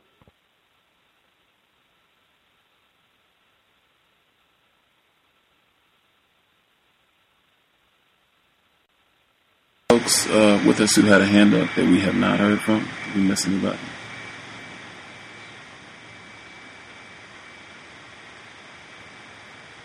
Can I be heard? Yes, sir. Uh, yes, uh, it's always good to, uh, when you are trying to uh, learn and understand something, if you uh, uh, attach to a source that uh, directly uh, can give you some uh, some insights on things. So the book passes the, the, the test in that light. Um, it just shows you on the depth uh, of the system of racism, white supremacy, and the uh, work that they are willing to do to maintain their uh, position on non-white people who they identify as their victims. And it gives us, on the opposing side, an idea of the amount of work and the attitude of seriousness that we must partake in in order to overcome this diabolical pestilence that has been affecting us for centuries. Uh, to like uh, uh, was said earlier by a caller that uh, um, uh, a, caller earlier mentioned something about uh, oh, oh yeah, or how a white person who wouldn't even monetarily or power based benefit from was still participating in. And that that is a real sick psychology. Uh, I've, I've even seen it on on a lighter tone in athletics, whereas a person who would attach themselves to a, a winning, let's say, football team, and never gets to play. Never gets to play, but just from the idea of wanting to be associated with the group. Uh, I give a bad example. A crime, a crime uh, group, which is that's what white supremacy is. Is a crime, is a crime group organization, and everybody does, doesn't get to be the don. But even even the the the smaller guy who goes out and just pushes buttons for for the don, he's glad to be a part of the group. And uh, so that's where the connection connections is Psych- psychologically. You know. Uh, white culture is a, a diabolical pathology. Uh, I'm convinced. you know, I'm convinced on it.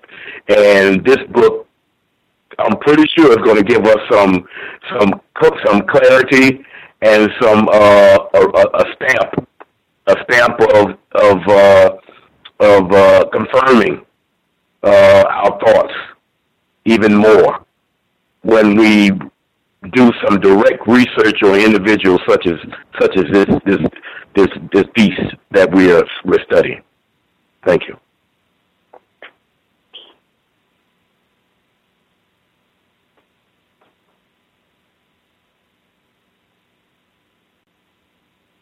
Anybody uh, else with us who hasn't been able to share yet? Anybody else?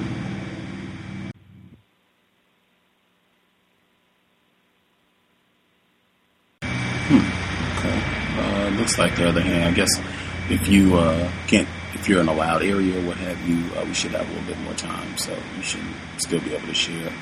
Um, I guess what I would get in uh, to start with, um, I'm glad to be able to do this book now, even though, as I said, I have wanted to read this book since the beginning of the year because uh, they had been talking about uh, Ben Tillman uh, at Clemson, Winthrop University, different major institutions, flagship institutions of South Carolina that have statues and uh, and not just a building. It'll be like the main building on campus is named Tillman Hall. I think that is the case uh, for Clemson, uh, and I think the the building at Winthrop is also not like you know the trash storage facility or something. It'll be like the most one of the most important buildings on the campus is named after Pitchfork Ben.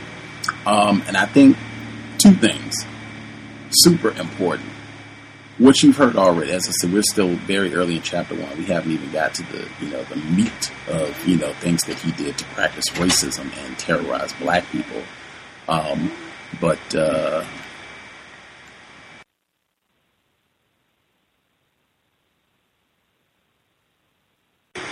okay, so um, just we haven't even got to the meat of it. But the fact that you've already heard this guy did not really do anything to hook up white people.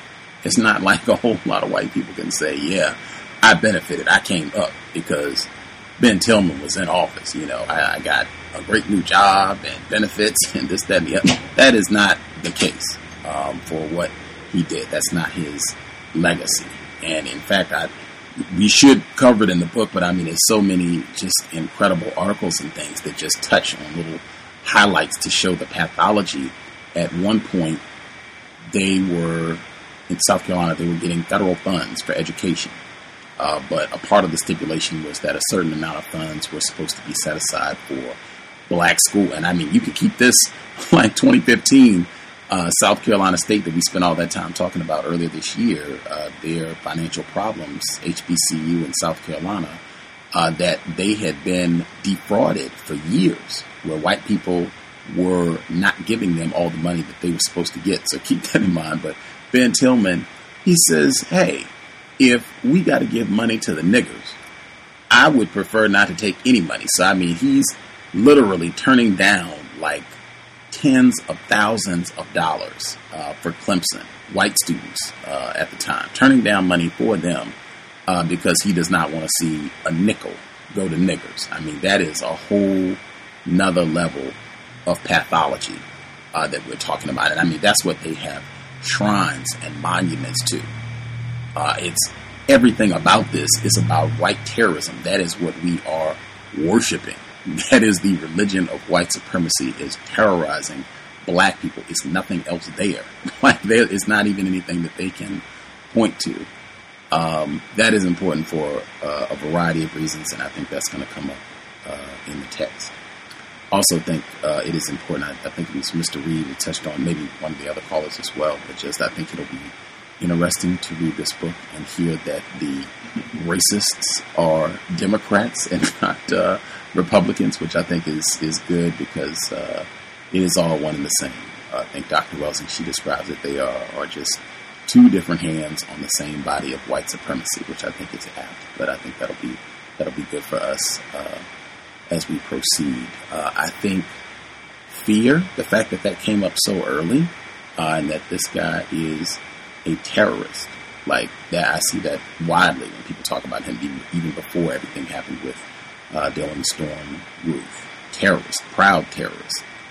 Um, the aspect where they talk about how enslavement, having a system of enslavement, which is the system of white supremacy, was predicated on fear. That you had to condition black people to be kind of in a, in a perpetual state of fear because you're outnumbered. That's the unique thing about South Carolina that white people are grossly outnumbered, right, in comparison to a lot of the other areas uh, in this area of the world at that time. Not that that's unique, South uh, South Africa and some other places as well, but at least for the so-called colonies, uh, South Carolina is kind of unique in that aspect. Grossly outnumbered, way more black people. So, uh, and Denmark Vesey, right? Things happen all the time. Black people looking for liberation um, fear. I think that is huge, particularly when you hear so frequently the justification that white people give.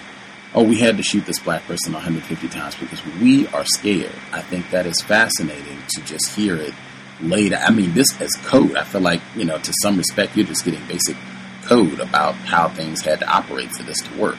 Black people had to be totally afraid, terrorized with regards to white people, and I still see that's what we're talking about right now that was Dylann Storm Roof, terrorist. Um, what are, do people have any thoughts on that as well as uh, in South Carolina, apparently they did not have any laws uh, around uh, what they call interracial intercourse. Uh, I thought that was a bit strange as well. Anybody have any any thoughts on either of those two, fear and the uh, laws governing sexual intercourse?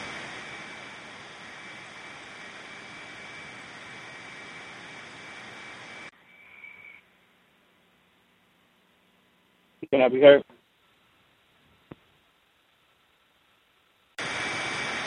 Yes, sir. We can hear you.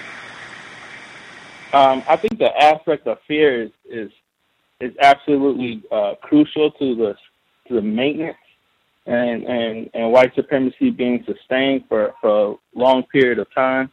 Um, without violence and deception, white supremacy couldn't exist.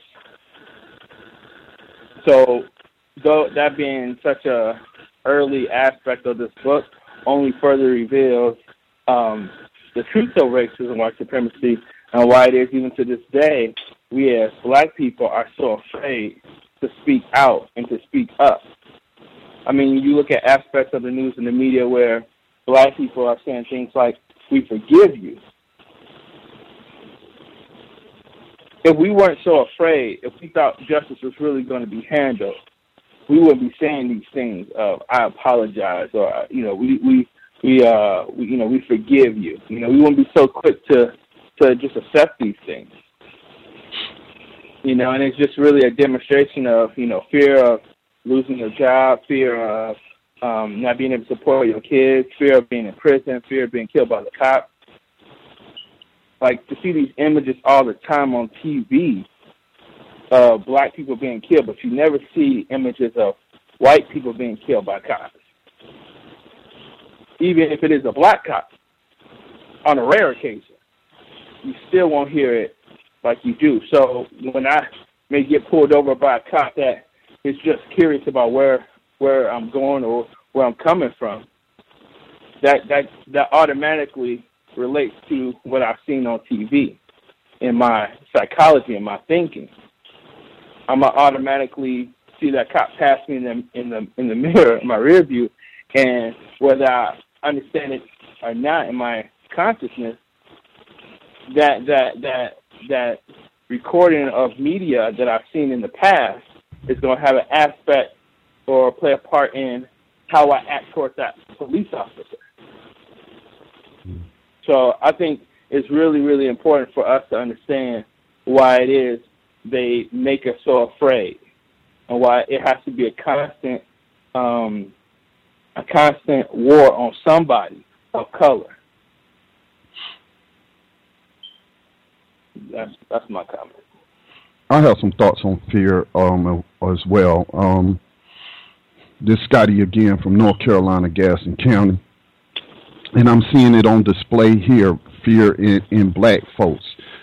Again, for those that don't that, that don't live among these, I mean, all of them are racist suspects, but the ones that you know, Gus, y'all did that program about um, what was it? Uh, it might not have been an entire program, but you played the clip from I think it was PBS uh, talking about the number of Klans people. North Carolina having having the most. I'm sure South Carolina probably came in a in a close second and whatnot, and how they use that symbolism, man, to instill fear in us.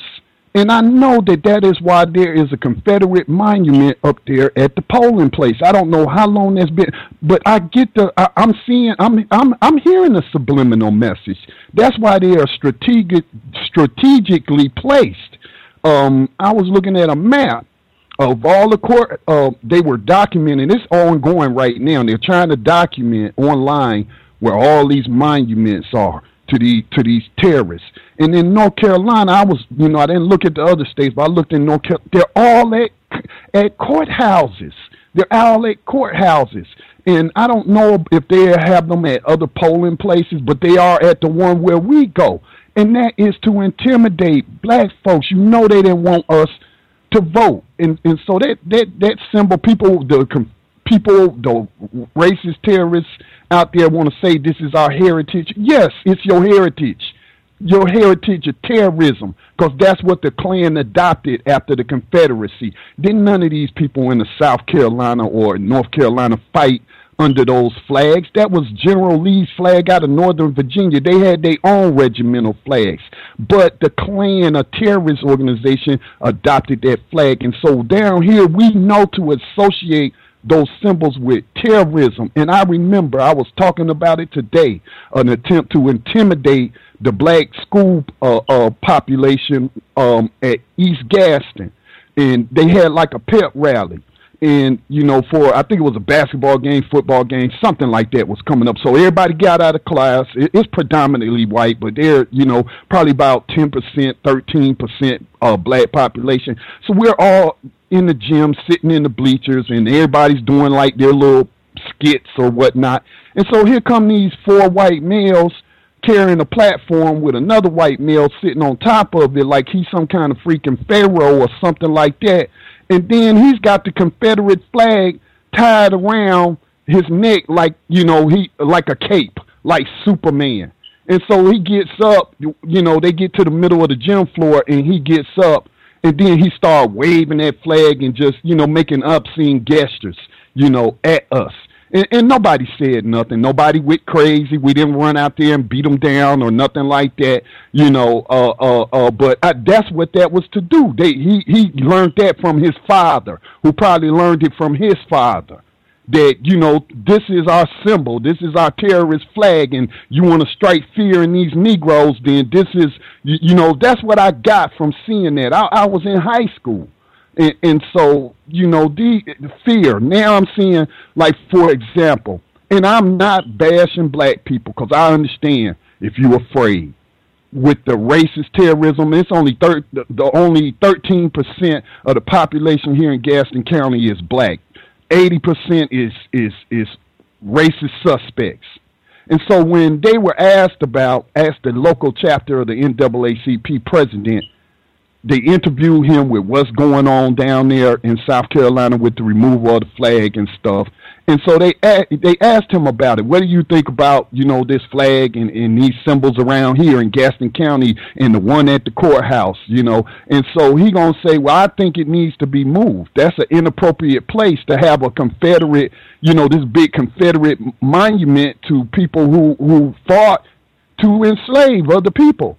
But but we ain't gonna worry about it because we got more pressing concerns. Now, what pressing concerns that man got? Because I, you know, I hardly ever hear them point anything. Charlotte, yeah, I hear about Charlotte. Lincoln County, yeah, I've heard about Lincoln County when you know they had the racist performer come up there in blackface.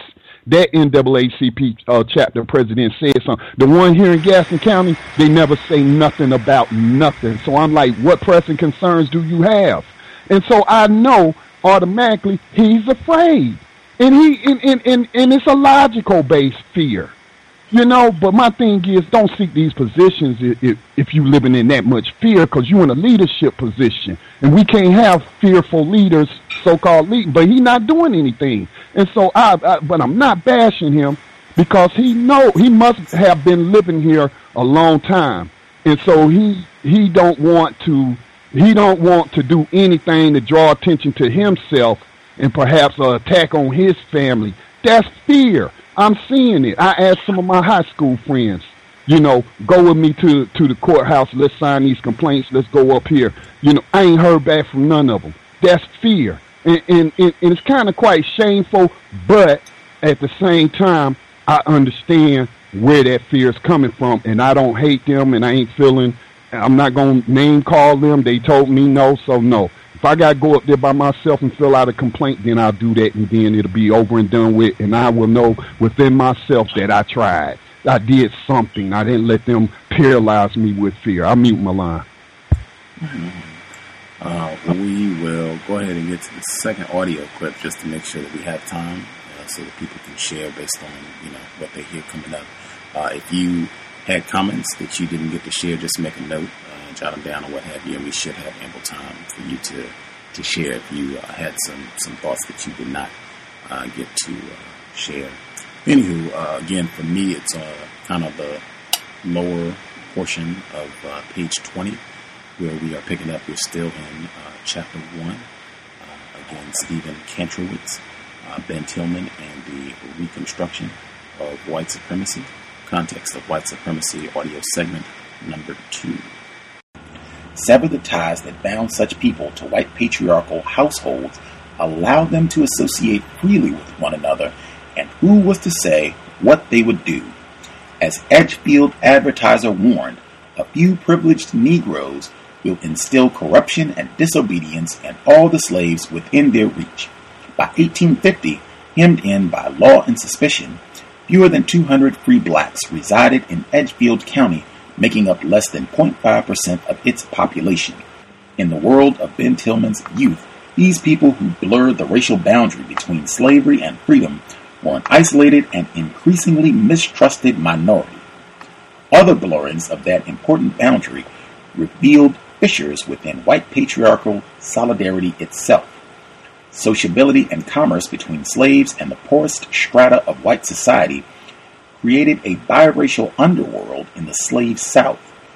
Black and white South Carolinians frequently worshiped together and not always in congregations dominated by whites or neatly divided into masters and slaves. The state's lawmakers, sensitive to the rights of masters who wished to guide the religious lives of their slaves, barred patrollers from breaking up interracial religious meetings, provided that the congregations had white majorities and the meetings took place before 9 p.m. Other meetings and assemblies merited no such protection. White violators' names were to be reported to a magistrate, and patrollers could whip non white participants, including free blacks. Whether or not abolitionists, propaganda, or ideas passed within these black and white circles, their very existence constituted a threat to proper lines of authority. Slaveholders knew that their slaves frequently engaged in illegal commerce with white men, a deeply troubling collaboration against slave discipline. Such illegal trade, traffic, flew in the face of slaveholders' authority, their property rights, and their insistence on white male solidarity. Masters warned one another about the evil influence of disorderly and ill behaved persons, whether white or black. As the Edgefield Advertiser had noted in discussing the murder of Michael Long, it was through trading stolen property with wicked free people that slaves learned rebelliousness. The penalties for trafficking were therefore severe. The slaves involved were punished at their master's discretion, and the white men involved faced criminal sanction. Local planners resolved in 1846 to rid their area of the menace, forming the Savannah River Anti Slave Traffic Association, and in the early 1850s, the Beech Island Farmers Club reconstituted itself as an agricultural and police society. Indictments and prosecutions for trafficking filled Edgefield's court dockets, and numerous white Edgefieldians received up to two months in jail and fines of $100, sentences only slightly lighter than those handed down to white men who killed other men's slaves without proper cause. The absolute loss of property in trafficking could not compare to the loss of a major capital asset like a slave. But as the advertiser had suggested, the influence of such white men on slaves constituted a threat to masters' lives and to the system of slavery itself. The defense of planter power required disciplining white people as well as black, but the punishment of white men for interfering with relations of mastery raised the uncomfortable possibility that slaveholders and non slaveholders had fundamentally different interests. The cost of violence. The violent careers of Ben Tillman's older brothers suggested yet another fissure among white men in the society.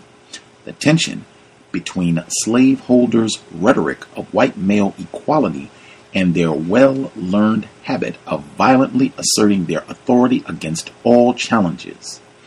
Even pro slavery ideologues ostensibly celebrating white male supremacy might describe the virtues of their society in aristocratic terms.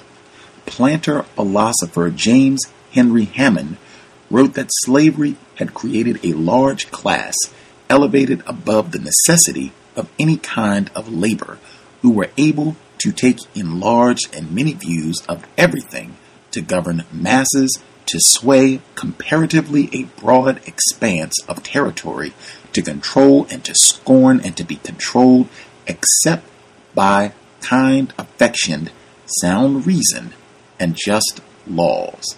The existence of such a class to which Hammond happened to belong was essential to a high state of civilization.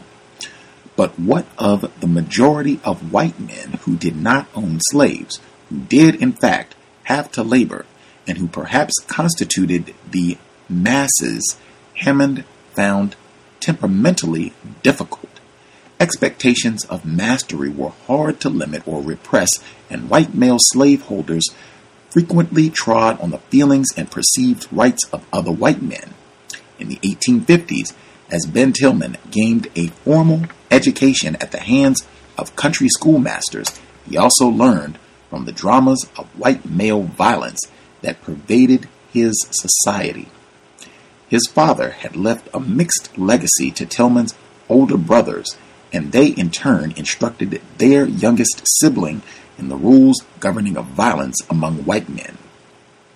The elder Benjamin Tillman, fond of drinking and gambling, was among a group of nine men convicted for riot, assault, and battery by an Edgefield jury in 1841. He subsequently sought to cultivate the virtues of restraint, becoming a member of a local temperance society, but his rehabilitation would have been swift in any case. Physical conflicts such as brawling and assault were common, and county juries included many men who had recently been disciplined by those same bodies. Punishments of white men for violence against another tended to be light, and offenders who had been duly punished remained full members of the community. In 1843, the elder Tillman served on the grand jury that had punished him two years earlier. The following year, he was foreman of a coroner's jury. The planter continued to oversee the living and the dead. Not all conflicts were so easily resolved. Large slaveholders dependent for their survival and prosperity on the credibility of the masks they wore extended this sensitivity to appearances into other areas of their lives. Young men of the planter class grew up watching their father's ease and forbearance give way almost without warning to violent punishment, and they learned to play out the drama of mastery in relation to other white men as well as to slaves. Benjamin Tillman's sons understood from an early age that no slight or suggestion of insincerity would pass unanswered. Their obsession with honor their refusal to let another person question their words, deeds, or appearances took its urgency from the exigencies of slaveholding. ben Tillman feared that his teenage son George, having spent a year as an overseer, had learned the lessons of plantation management and white manhood all too well. In an 1844 letter to prospective schoolmaster Iveson Brooks, Tillman noted that George might become involved in social collisions. The teenager's disposition is such not to submit to imposition or insult by any, he explained. To submit, of course, was to act like a slave, not an independent, honorable man. So the father was perhaps boasting as well as warning. But a young man had to learn how to handle his honor, a carefully nuanced negotiation mediated by mutual acquaintances might restore social equilibrium. This, and not a potentially deadly duel, was the goal of the affair of honor. One way or another, however, white men had to maintain both individual images and self images of indomitability and a collective solidarity that transcended their individual squabbles. Although George became a lawyer and state legislator, his disposition eventually proved to be just as dangerous as his father had feared. In July 1856, at a gambling table in an Edgefield hotel, Tillman demanded his winnings on a bet of $10. A local white artisan, J.H. Christian, supported the dealer's contention that Tillman had bet only $5. Tillman called Christian a damned liar. Christian replied in kind, whereupon Tillman pulled out a pistol and shot his gainsayer dead. This was not a legitimate expression of white male mastery. As one witness opined, there was nothing said sufficient to provoke the murder. But if there was, it was Tillman who gave it. The Edgefield grand jury indicted Tillman for murder, whereupon he fled, joining William Walker's campaign to create a slaveholding republic in Nicaragua. It was two years before George returned to Edgefield to face justice, but neither his crime nor his flight rendered him anathema to polite society. Convicted of manslaughter, he served a two year sentence under lenient conditions. He practiced law from within his jail cell, and before his term was over, he had been elected to the state senate. To be sure, he had murdered a respectable white mechanic, an independent and honest man, according to the Edgefield Advertiser. But his act was hardly unique. The same hotel where he killed Christian had been the scene of another murder of one white man by another only six months before. Furthermore, Tillman's was a crime of passion. Had he committed a different sort of murder, had he, for instance, plotted to murder his wife and then blamed a slave for the crime, as a white Edgefield man had done earlier in 1856, he might have earned the death sentence. George's crime, by contrast, was palliated by its close connection to qualities that his society valued in its leaders self assertion and the capacity for explosive violence. After serving his sentence, he was welcomed into the highest levels of his community's civic life. He returned just in time to save the family household from the ruin of improper governance.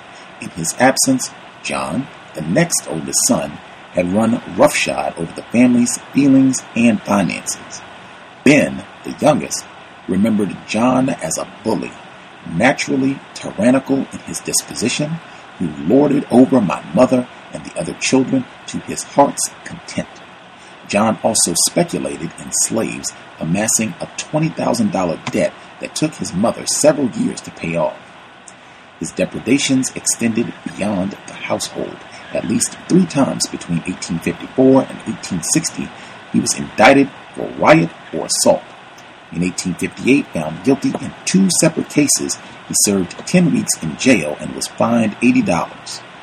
Even a convicted miscreant could claim gentlemanly status. That year, John also in- initiated an ominous exchange of letters with a neighbor asking him to clarify whether or not he had characterized my conduct as inconsistent with that of a gentleman. To Ben Tillman, looking back a half century later, the contrast between George and John was far more stark than their comparatively violent careers would suggest. Indeed, he offered George and John as models of legitimate and illegitimate authority.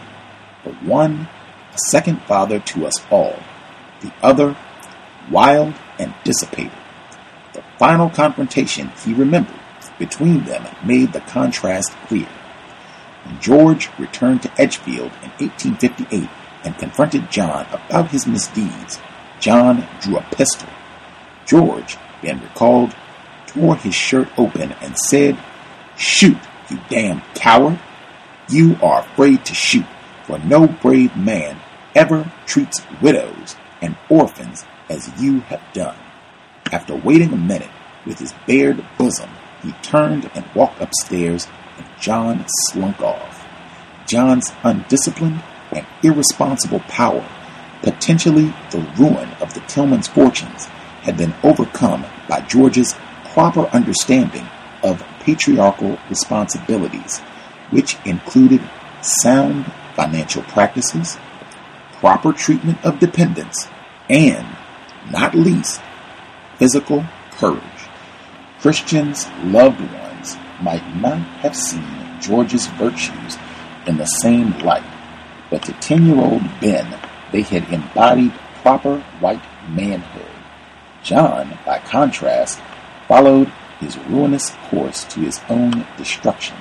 While under indictment for assault with intent to kill, John was himself murdered in May 1860. Anti anti slavery.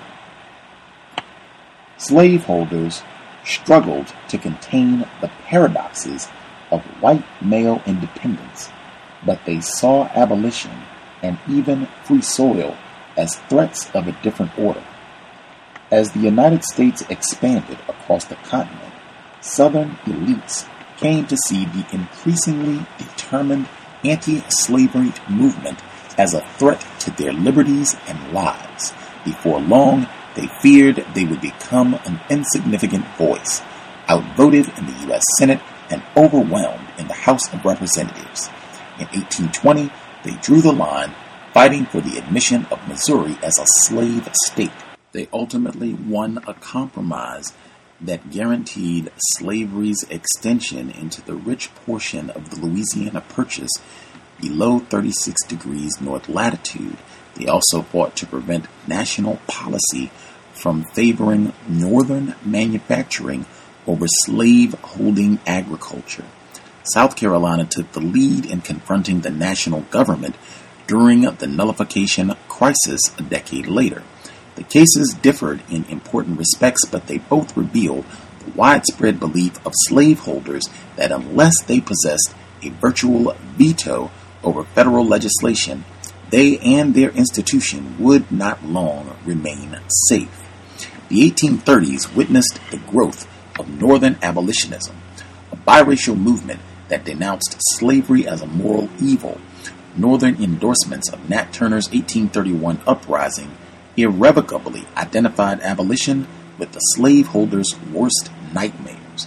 By the 1840s, activists on both sides of the slavery debate warned of elaborate plots to subvert the Republic. Anti slavery activists thought a slave power conspiracy wanted to rule the nation as it ruled black slaves, while pro slavery activists feared that a few more free states would tip the national balance, enabling an abolitionist federal government to outlaw slavery throughout the nation and turn the Southern social order on its head. Controversy over the annexation of Texas, followed by war with Mexico, put the question of slavery's westward expansion at the center of national political debate.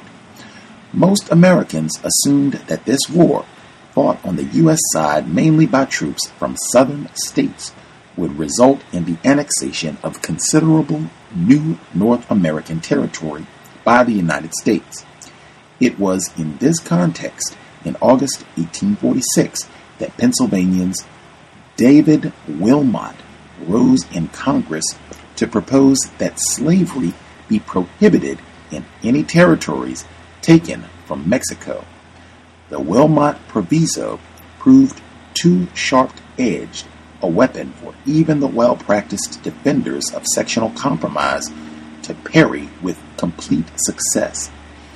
Wilmot's resolution gained the support of many other Northern Democrats, worrying those who had counted on the National Party structure to preserve the peace and suggesting that even a reliably anti abolitionist party could not hold sectional feelings in check.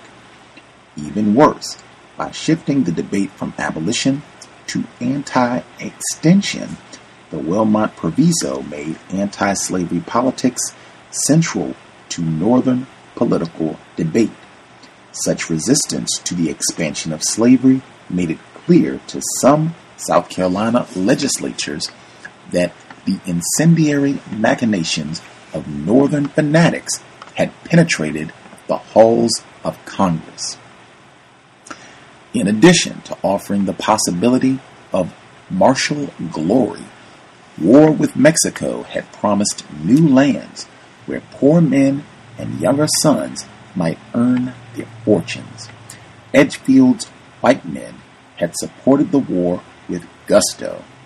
Throughout the conflict, the Edgefield Advertiser reported on the Mexican exploits of the Edgefield Hussars, a company that included the Tillman family's eldest son, Thomas. In the summer of 1847, less than two weeks after his brother Ben's birth, Private Thomas Tillman was killed at Churubusco, becoming one of Edgefield's many casualties in the war. Upon receiving this news, a committee of local worthies resolved that they warmly appreciated the courage and spirit he had displayed. But Thomas's body could not be sent home to receive due honors in South Carolina because he had been buried in Mexico in a mass grave. When Edgefield's slaveholders organized to oppose the Wilmot Proviso, therefore, some of them had already invested their sons' lives in the new territory. At Edgefield's anti Wilmot Proviso assembly, the outspoken A.P. Aldrich warned of the controlling power abolitionists had gained over Northern politicians and of a design to interfere with the institution of slavery. Such interference, Aldrich and others suggested, should trouble non slaveholders as well.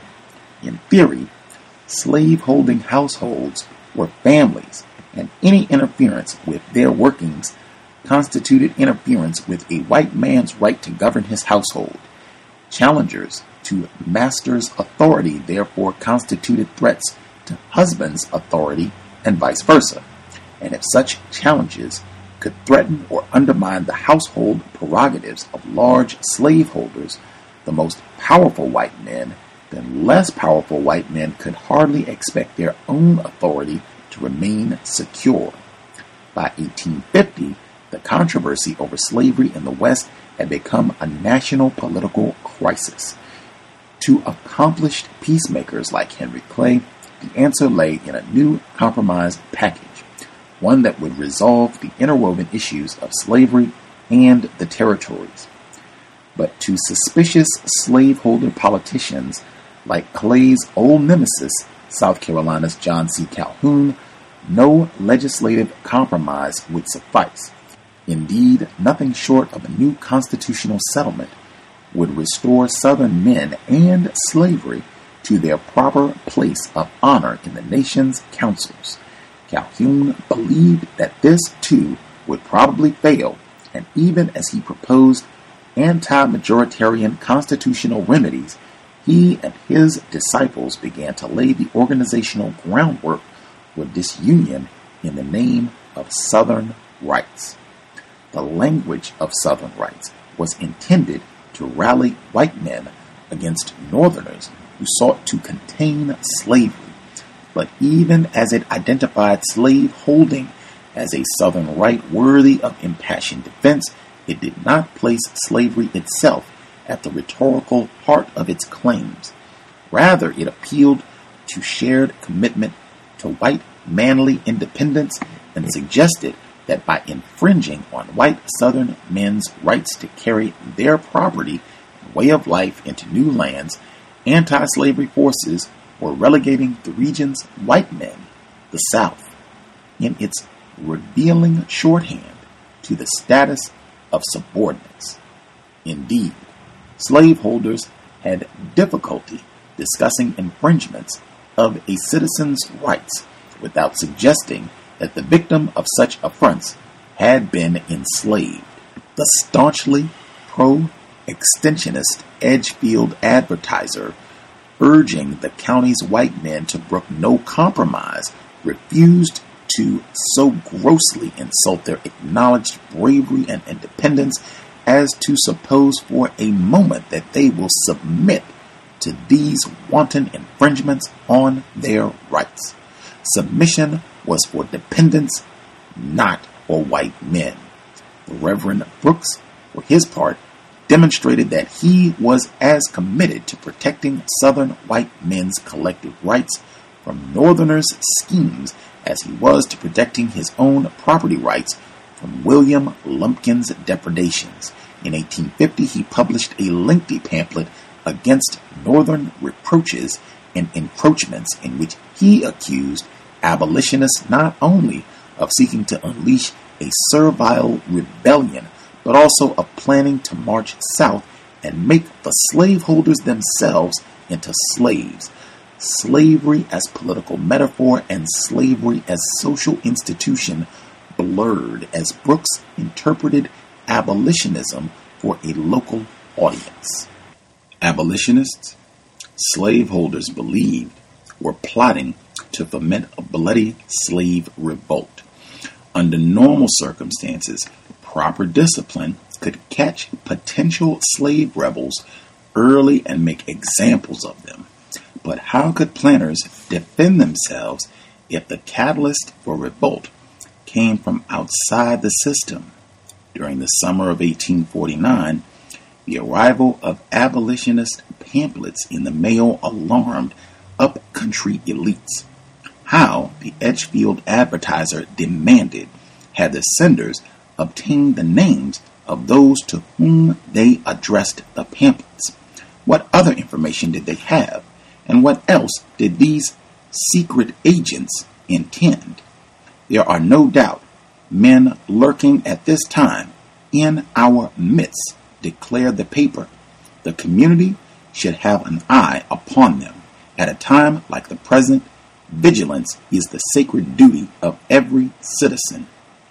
That fall, a Spartanburg committee of safety imprisoned a man named Barrett who was purportedly the author or distributor of these pamphlets.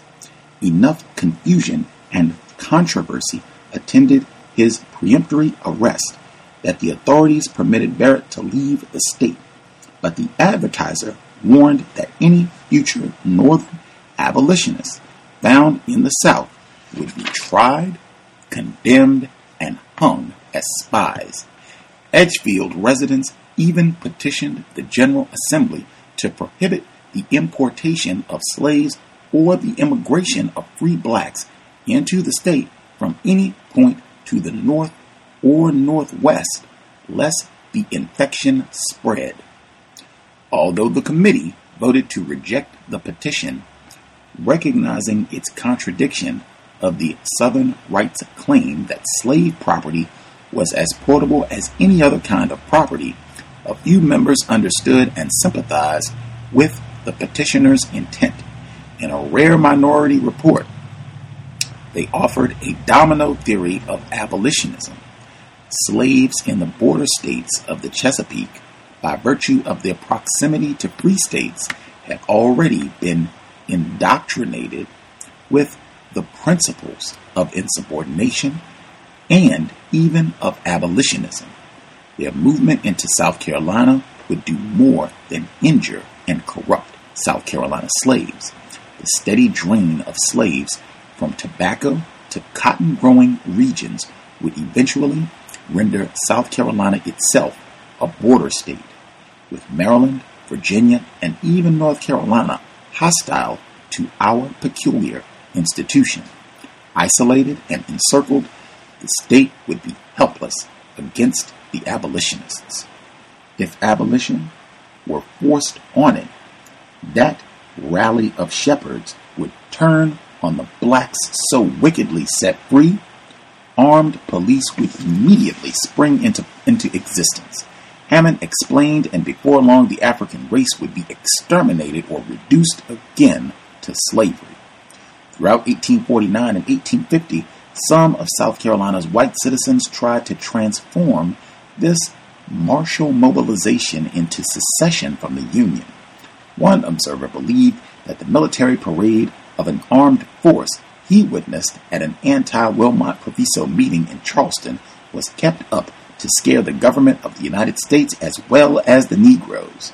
Those who wanted South Carolina to leave the Union, no matter what other states did, became known as secessionists.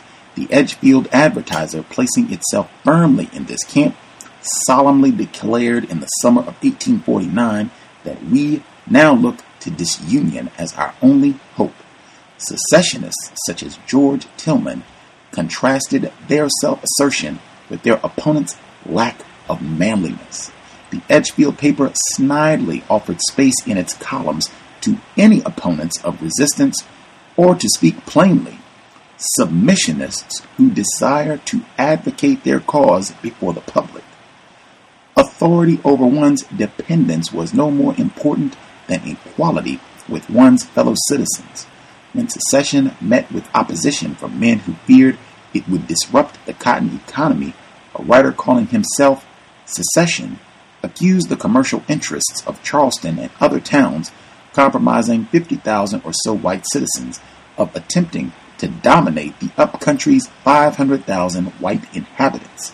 Secession urged rural districts to send large delegations to the state's secession convention, hoping that the sight of an army of sturdy backwoodsmen may revive the drooping patriotism of Charleston and reinvigorate the flagging courage of her degenerate sons and perfumed foplings. Flagging and drooping urban manhood could be invigorated by a manly secessionist stand. a headline in the Edgefield Advertiser a few months earlier claimed that by electing secessionist delegates, the counties of Newberry and Laurens had proved themselves erect. Another writer attempted to persuade slaveholders that men's mastery over human property meant nothing compared to their willingness to resist oppression. Every cowardly little monster can tyrannize over his slaves, he wrote, but slaveholders who wielded only this kind of power would seem very ridiculous if they simultaneously allowed themselves to endure from the hand of a strong man the foulest enormities that ever blighted the prosperity of a once free people. If a man's sovereignty was the essence of his self worth, as sacred as the virgin chastity of your daughters, it could hardly suffice to have the respect and fear of only one's slaves. Proper manhood required defying the strong as well as dominating the weak. Some white men experienced the secession movement as coercion, an assault on their right to pursue independent thought and action. Out and out Unionists even wondered whether secessionists saw them as free white men, citizens, and equals, or as slaves. In 1849, one Southern Unionist claimed to be a little surprised that a Unionist acquaintance from South Carolina was suffered to go about Mr. Calhoun's plantation so much without a pass. The bitter quip exposed the rigid dichotomies of power and subordination in the society in which a dissident quickly became an anti citizen, a slave, likening civil society in South Carolina to a plantation under a despotic leader. This critique suggested that the state's citizens were free to vote on secession only as long as they voted as their masters wished. For the time being, the secessionists' rhetoric and organization did not carry the day against their somewhat more moderate foes. Cooperationists, despite their name, supported secession as well, but they insisted that South Carolina should only act in concert with other slave states. The divide between factions took place among complex political and economic lines. In general, cooperation gained the support of those with strong commercial ties who stood to lose the most if South Carolina became isolated, and those yeomen and non slaveholders least invested in slavery, whereas planters and smaller slaveholders provided the bulk of support for secession despite the efforts of George, George Tillman and other local secession ad- activists, when it came time to elect delegates to the state's special convention on secession in 1851, cooperationists won Edgefield by a single vote. In the end, nearly 60% of South Carolina's voters rejected delegates who favored South Carolina seceding on its own. Most staunch secessionists realized that South Carolina's white men would have to be much more united if they were to lead the region. Secession. Although secession failed in 1851, following decades escalating crisis over slavery strengthened white political solidarity against perceived northern threats. Still, old intra-state rivalries persisted Upcountry white men continued to argue that they were dramatically underrepresented in the state legislature, and during the 1850s, George Tillman and other advocates of greater upcountry representation gained election. Lower house districts were, in fact, apportioned according to a combination of white population and taxable property, a formula favoring the wealthy coastal producers of rice and long staple cotton. Meanwhile, the state Senate granted additional seats to low country districts such as Charleston that consisted of more than one historic parish. Since South Carolina's Constitution gave the legislature the power to choose the state's senators and presidential electors, as well as many local officials, this scheme of apportionment was particularly significant the development of industries and railroads highlighted the uneven geographical distribution of political power and state aid among the state's white men. Edgefield arguably had the most serious grievance against the state leadership in this regard. As a result, men such as George Tillman entered state politics in the late antebellum years with a well articulated critique of sectional favoritism and the low country oligarchy, a critique that echoed the 18th century complaints of the backcountry regulators. But when the sectional crisis heated up, intrastate sectionalism cooled. Even as the editorialist secession struck at the manhood of urban commercial interests, he was at pains to distance himself from the struggle between upcountry and low country elites. Context of white supremacy. We should be back uh, next Friday, 8 p.m. Eastern, 5 p.m. Pacific. Uh, we will be on page 30, still in chapter 1. We really haven't even gotten to the main character and meat of the book. Man, should be fun once we get there. Uh, folks would like to participate. The number to dial 760 569 7676. The code 564 943 pound. Press star 6 if you would like to participate. If you uh, have the program on in the background or what have you, uh, everybody's uh, line should be open, folks who would like to chime in. We ended at such a, a pivotal point. Um, that comes up all the time. White people definitely argue, fight, fuss amongst themselves, absolutely. Uh, people even bring that up to try to suggest that you know it's not racism, that there's just lots and lots of mistreatment uh, that goes on. Uh, that point at the end there, uh, that in South Carolina, when it comes down to the come down, we are not going to be arguing amongst each other about racism. We are going to get on the same page. Uh, that that is consistent. Uh, where white people do get it together when it comes to racism, white supremacy, they do not let their little internal squabbles uh, mess up the enterprise, the religion, too frequently. Uh, but everybody who uh, dialed in with the hand up should be with us. Uh, if you have commentary you would like to share, feel free. Greetings. I just wanted to follow through on on that question of fear.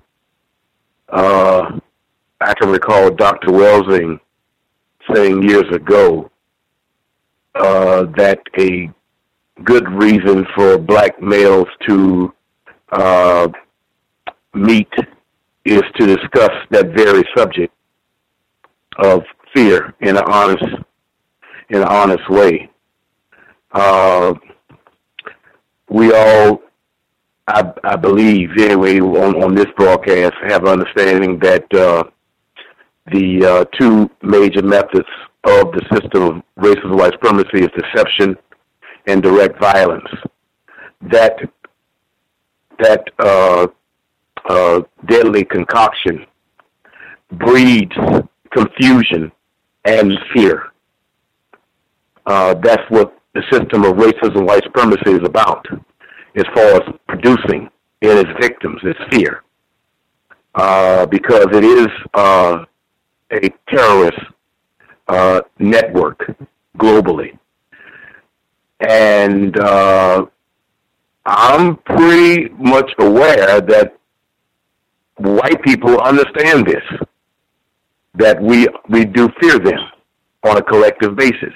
Now, just as such, Mr. Fuller stating that there are some cracks that have been produced within the system that tells me that there are some there are some non-white people who either have been working on their fear successfully or don't have fear. But I would still state that logic would tell me that the percentage level is is not where it should be. uh, i.e., uh, if, anyone heard, like I heard of the uh, the advent of white males uh, uh, rallying or stalking or marching, whatever you want to call it, through uh, Fifth Ward in Houston with their rifles. Anybody heard of that other than me? I have, but that is kind of uh, off topic. Yeah, uh, but I, I was just mentioning that not from the standpoint of digging into it, but from the standpoint of it gives me an indication that those white males, uh, one of the reasons why they they, they do it because they don't they they don't think they're going to get any, any reaction from non-white black people. Uh, so, uh, but uh, that that's just my my take on the the, the fear factor, and I I'm anticipating uh, when you get directly to the uh, the principle of this of this book. Thank you. Can I be heard? Uh, yes, we can hear you. Oh, okay. Thank you. Um, yeah, I wanted to also speak to the um the question of fear that you talked to, talked about earlier. Um, I, I listened to Jeremiah Camara, the episode you had with him on it, and he brought up something very important. He talked about imprinting, um, and and what, in case anyone doesn't know what imprinting is, is essentially if a person, a human being, ends up becoming a surrogate parent to a wild animal. So, for example, um, I seen on Channel 13 there was a, a white male scientist who uh, wanted to do an experiment, and he used wild turkeys. And he basically took the eggs of wild turkeys. He would talk to the to the to the uh, the fledgling turkeys while they were in the eggs, so they would get used to his voice. And once they were born, they basically thought he was their parent. And he basically raised these turkeys, and the whole documentary followed them from the egg until they finally left him. So ultimately, um, when he when Jeremiah Camara spoke of imprinting, he talked about uh, the fact that he felt that that was what was done to uh, African people during the the, uh, the the slave trade. And I believe that we have been imprinted with the concept of fear to the point that it's now genetically passed on. And uh, I think it really started with uh, African mothers trying to save their male children uh, from being destroyed by white males. So um, they basically dumbed down the uh, temperament of the black male and also made help to cultivate an, uh, a fear and subservience to white people that I think now is in our genes. And uh, just to give you an example, just recently my son has sent me a video on YouTube. It's called Kids Go to Jail. And in the video, and the video now is almost reaching a half a million views. In the video is a black male with three black children in a supermarket. And I guess the kids were like acting up or something in the store. So he says to them, I'm going to take you to jail. And the kids, all three of them, these are toddlers. These kids, I don't think they're probably older than, the oldest of them was probably the girl, and I think she might have been about four or five. The other two were, were, they were all basically toddlers. And when he first sent it, he sent it thinking it was funny. And when he first sent it, um, I laughed at it too. And then I said, and then as he, and then as the video goes on, he keeps repeating he's going to take them to jail, and the kids start to hysterically cry about not wanting to go to jail. And it just triggered in me um, something where I thought about it that these kids are so young, but they already understand the ramifications of white supremacy on a level of they know what jail is and they know the ramifications of what going to jail is. So I had actually sent a message to my son and I said, um, I told him exactly what I felt. I said, this, this, this really hit me in a, in a different way because it's not funny. And for their parent to, to their father to actually say that, I thought was crazy. Uh, um, sir, that is that is uh, interesting, but that is kind of off topic. Uh, in fact, uh, for the rest of the folks, uh, the fear stuff, if it's just going to be uh, tangent about other things that you've seen or videos and conversations and all that, you know, I'm not. I'm rather because we have about 15 minutes left, so I'd rather focus on the text if things stood out from there. But that is an interesting anecdote. Did you have anything else from the text? Uh, yes, I just actually, um, I think that it's a very good text, but it made me think of that. Um, and I need my line there. Thank you. I'm sorry about that. No apologies. No apologies. Uh, anybody else? Particularly if you if you have not shared at all, definitely you should go ahead and speak up now. But anybody else have comments they want to get in? Um, good evening, Gus. Good evening to the other callers, and good evening. Uh, this is Karma, and I was, I was, I was like listening to the part about the patriarchy because I, I, did, I didn't have so many distractions when you guys got there. But uh, you know, maybe that's why white women are, are just so truly heinous because you know, if if you're getting if you're getting beat in a certain prison cell every day, and then you get to get out and beat somebody else, then you're you might you might have. I mean, your your opportunity to mistreat someone is so rare if you're pathologically inclined to do that that you may be hell on wheels. I mean, you just may be vicious beyond. You may be the lowest thing on the totem pole, and because of that, you are the most vicious thing on the totem pole. So maybe living in that household with that white man and finally getting to exercise a little bit of authority.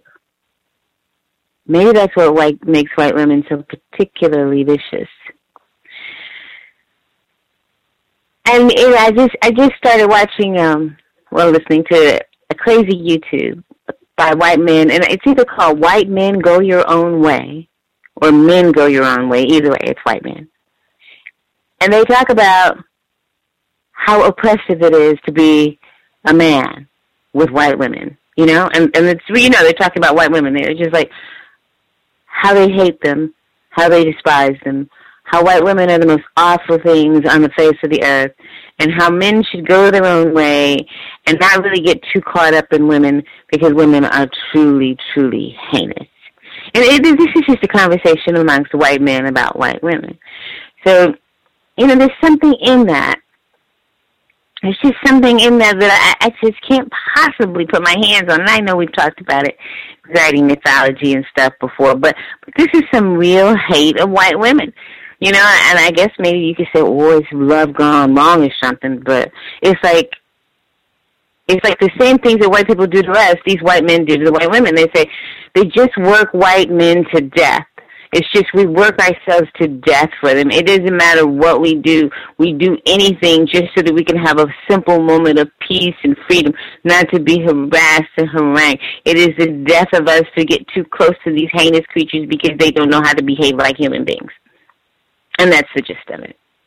And so I, I, the, the, it's just very fascinating. It's just the white men are sounding I don't know. It's just incredible. But anyway, so maybe that's why white women are so heinous because they're lower on the totem pole, and, and when they get a chance to to exercise dominion over someone, they're just completely pathological about it. They they have no restraint. And that's my comment. May I be heard? Yes, sir. We can hear you. Um, yeah, I, I, I'm wow, wow. I don't know what to say. L- uh, listening to this, it goes back to, again to Neely Fuller Jr. It is complete domination. The part about the free blacks that were living in the in the uh, particular county. Um, there was a guy. I you probably know he is Gus. He was on um, Amy Goodman. He was the only one that I could think of lately that actually talked about structural racism. I think his name was Kevin something or um, I can't think of his name, Alexander or some something like that. And I was surprised because uh, it caught my attention because he was in South Carolina being um, interviewed by Amy Goodman, and he talked about structural racism and the hypocrisy of all those people that want to take down the flag. But um, the the complete domination in all areas of activity. I mean, I mean, they had it covered from the, controlling the narrative in the newspaper to um, uh, the events uh, after the uh, after the land of being able to ex- expand uh, slavery in, in the territories acquired from Mexico or taken from Mexico, et cetera, et cetera. But um, it, it is just it is just a complete, complete, total domination. They don't leave anything to chance. Um, and and again, uh, like the the caller said before, uh, operates on two premise: brute force and deception. Thank you. I'll mute myself. Thank you.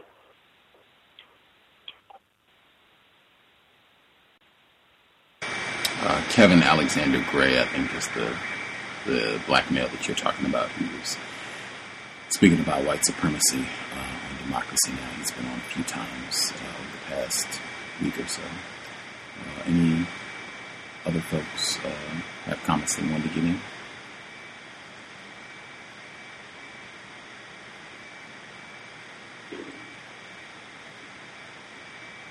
We got everybody who had uh, a hand up. Everybody who had a hand up uh, who had something to share was able to speak. Yes, can I be heard?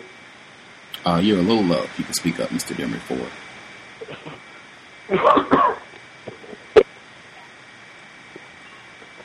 Okay, how is it? That is better. Okay. Well, uh, the part that I didn't get to share before was that they were showing a, a pattern of the uh, Southern class slave structure, the way that it was, um, you know, the way it originated and how it was set up. And I also noticed uh, reference to animals, you know, page 16 referring to, you know, the nearest link with monkeys. And um, state sanctioned um, racism, the law uh, forbid whites to uh, manumate their slaves, even when they had some reason, you know, to do so upon their death or whatever. They made laws that overrode that to further oppress uh, slaves. And this bit about the abolitionists versus the uh, slaveholders, it's almost like the ultimate insult because, you know, it's almost like that an oppressed people, slaves or whatever, couldn't possibly rise up on their own to seek their freedom. It had to be abolitionists, you know, whites that was behind it. And then they could put all the blame on something else rather than acknowledging that any black person or any slave had any intelligence whatsoever. So, and then it showed the uh, Edgefield uh, advertiser, the uh, newspaper. So the media was working hand in hand, you know, helping maintain the structural uh, system, the system of white supremacy. So I'll mute my line on that. Thanks for taking the call.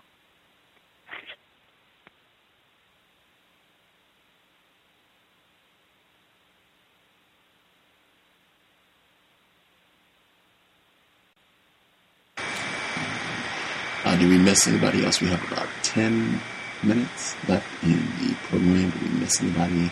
Uh, anybody who hasn't been able to share uh, during the second uh, or after the second audio segment? Anybody not been able to share?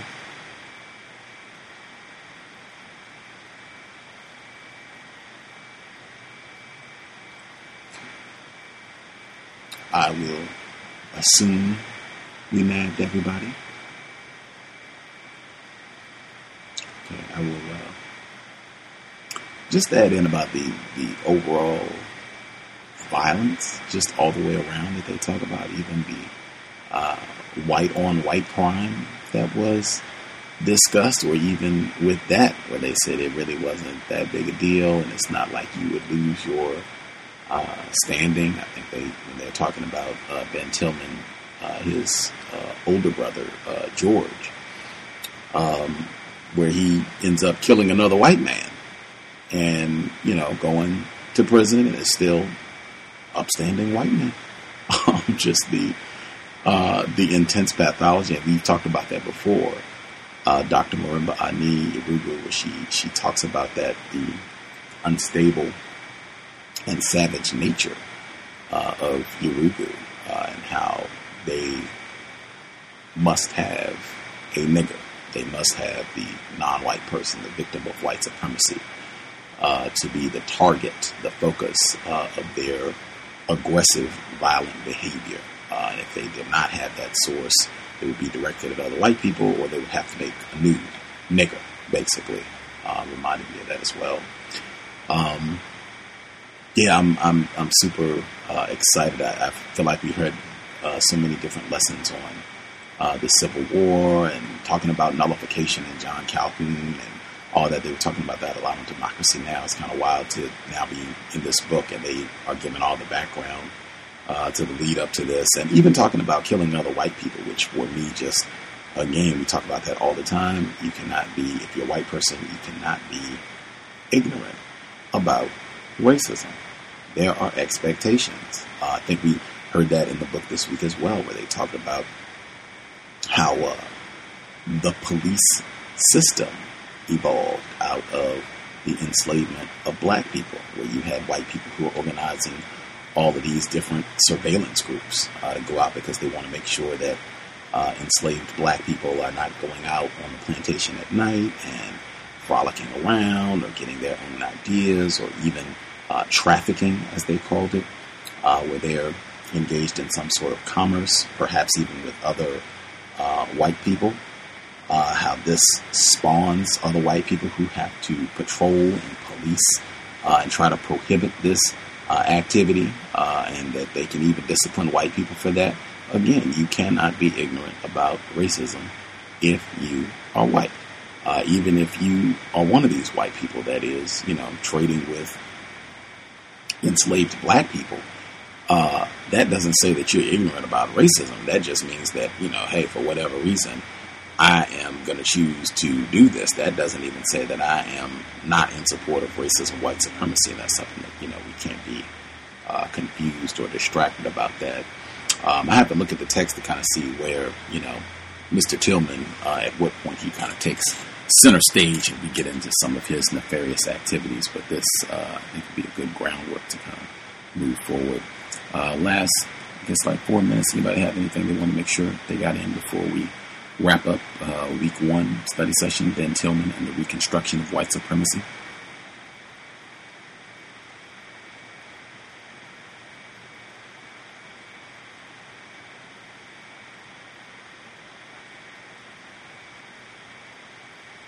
Assume folks are satisfied.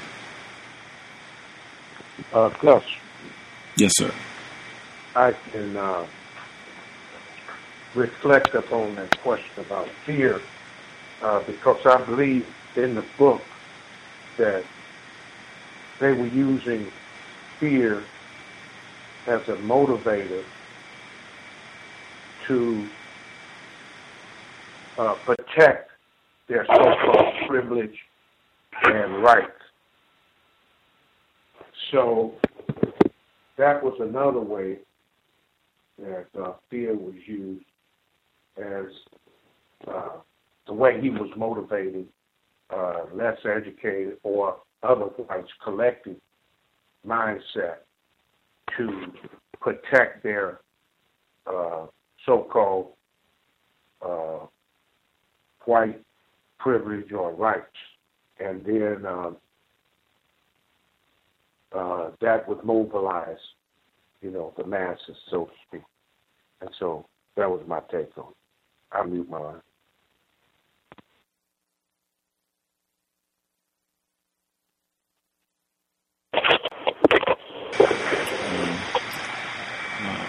Anybody else have anything? Appreciate that, Mr. Demrick. For anybody else have anything they want to get in before uh, we conclude? Hello, can I be heard? Yes, ma'am. Yeah, I'm having a hard, hard time hearing you. Um, on the on the recording, on the radio recording, it, you know, the reading and as well as this. Is there any way that you can um, standardize your um, your uh, volume? I think I was uh, picking up some distortion on my end. I'm gonna check that out. Hopefully, it will not be. Uh, But it was distort. It was distorting when you were when you were reading. What happened Right. to is we I think like there was. I think uh, I figured out what that is. It should not be a problem moving forward. Uh, because what we like to do is I like to go about my house business while I listen nice and loud to the program via the, the computer. But basically, um, you know, um, I, I think it's a great thing for us to to um, to uh, you know understand, you know, put together, understand how racism, white supremacy is decided is decided upon. how to execute it, how to execute racism white supremacy and why. Um, because a lot of people who take in they kind of who kind of you know, including me at times, put our heads in the sand and pretend like it's not happening. And we, you know, they can kill you when your head's in the sand. It doesn't make any difference. And so what we have to do is we have to understand it. But I do like. I wish that we would balance it with an ana- with good analysis, like we have Cress Welsing on. But we have, you know, people who, you know, I don't know if we ever did her book because you know I've all, I haven't been in the group for even a year but I would like to see some analysis, you know, some black analysis of of, of so far what I even what I know was going to be expected that we're going to read, because I know just a little bit of the history, and um, that's pretty much it. I just think that you know we're just now getting into it, and I think it's a good idea, loving and the say that we need to understand racism, white supremacy, and that we need to study it. We need to do some sincere study of it and and and that's it. I so so far, you know, I thought I thought what I you know what I heard was really really interesting, and I would like to get into the meat of it. It's just it was really hard to hear, and I have to go back to the archives and try and hear it so I can get all of it. But that's it. And I think this was a good pick. But do let's do um, a, a, um, a black author uh, who's now doing an analysis of what's going on. Too. That would be great. But um, I just love um, all the you know different people who are making that, and you know, critical thinking, and people are making those good analysis. And just think it's absolutely great, and we have to do it, and we cannot become like them, like hating hating them. We don't have time to hate them. We have to repair ourselves, and we have to move expeditiously forward and upward.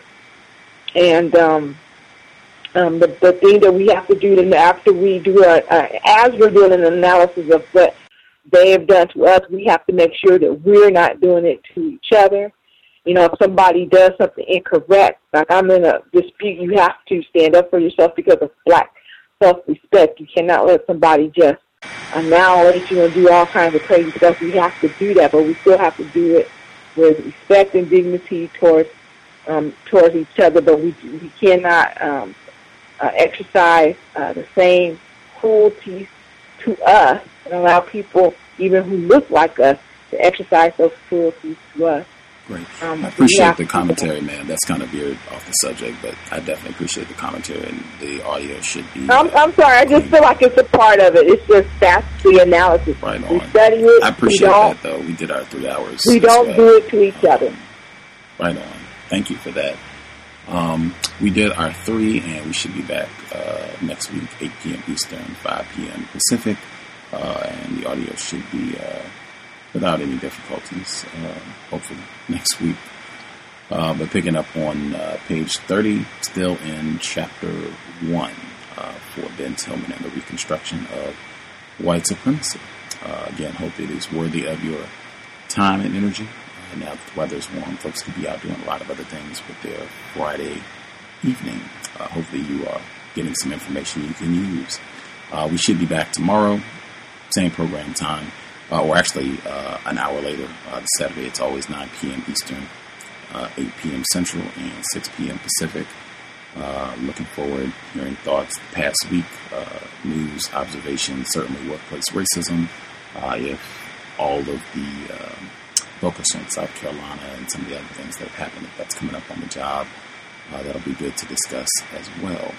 Looking forward to hearing from folks tomorrow evening. Uh, again, I would encourage sobriety under the system of white terrorism. If you're going to be out and about, definitely do not consume alcohol uh, behind the wheel. Uh, I would even say be cautious about being a passenger. If you're going to be under the influence or even a pedestrian, racists. Uh, they will look for any reason to make things difficult for you and unnecessary problems.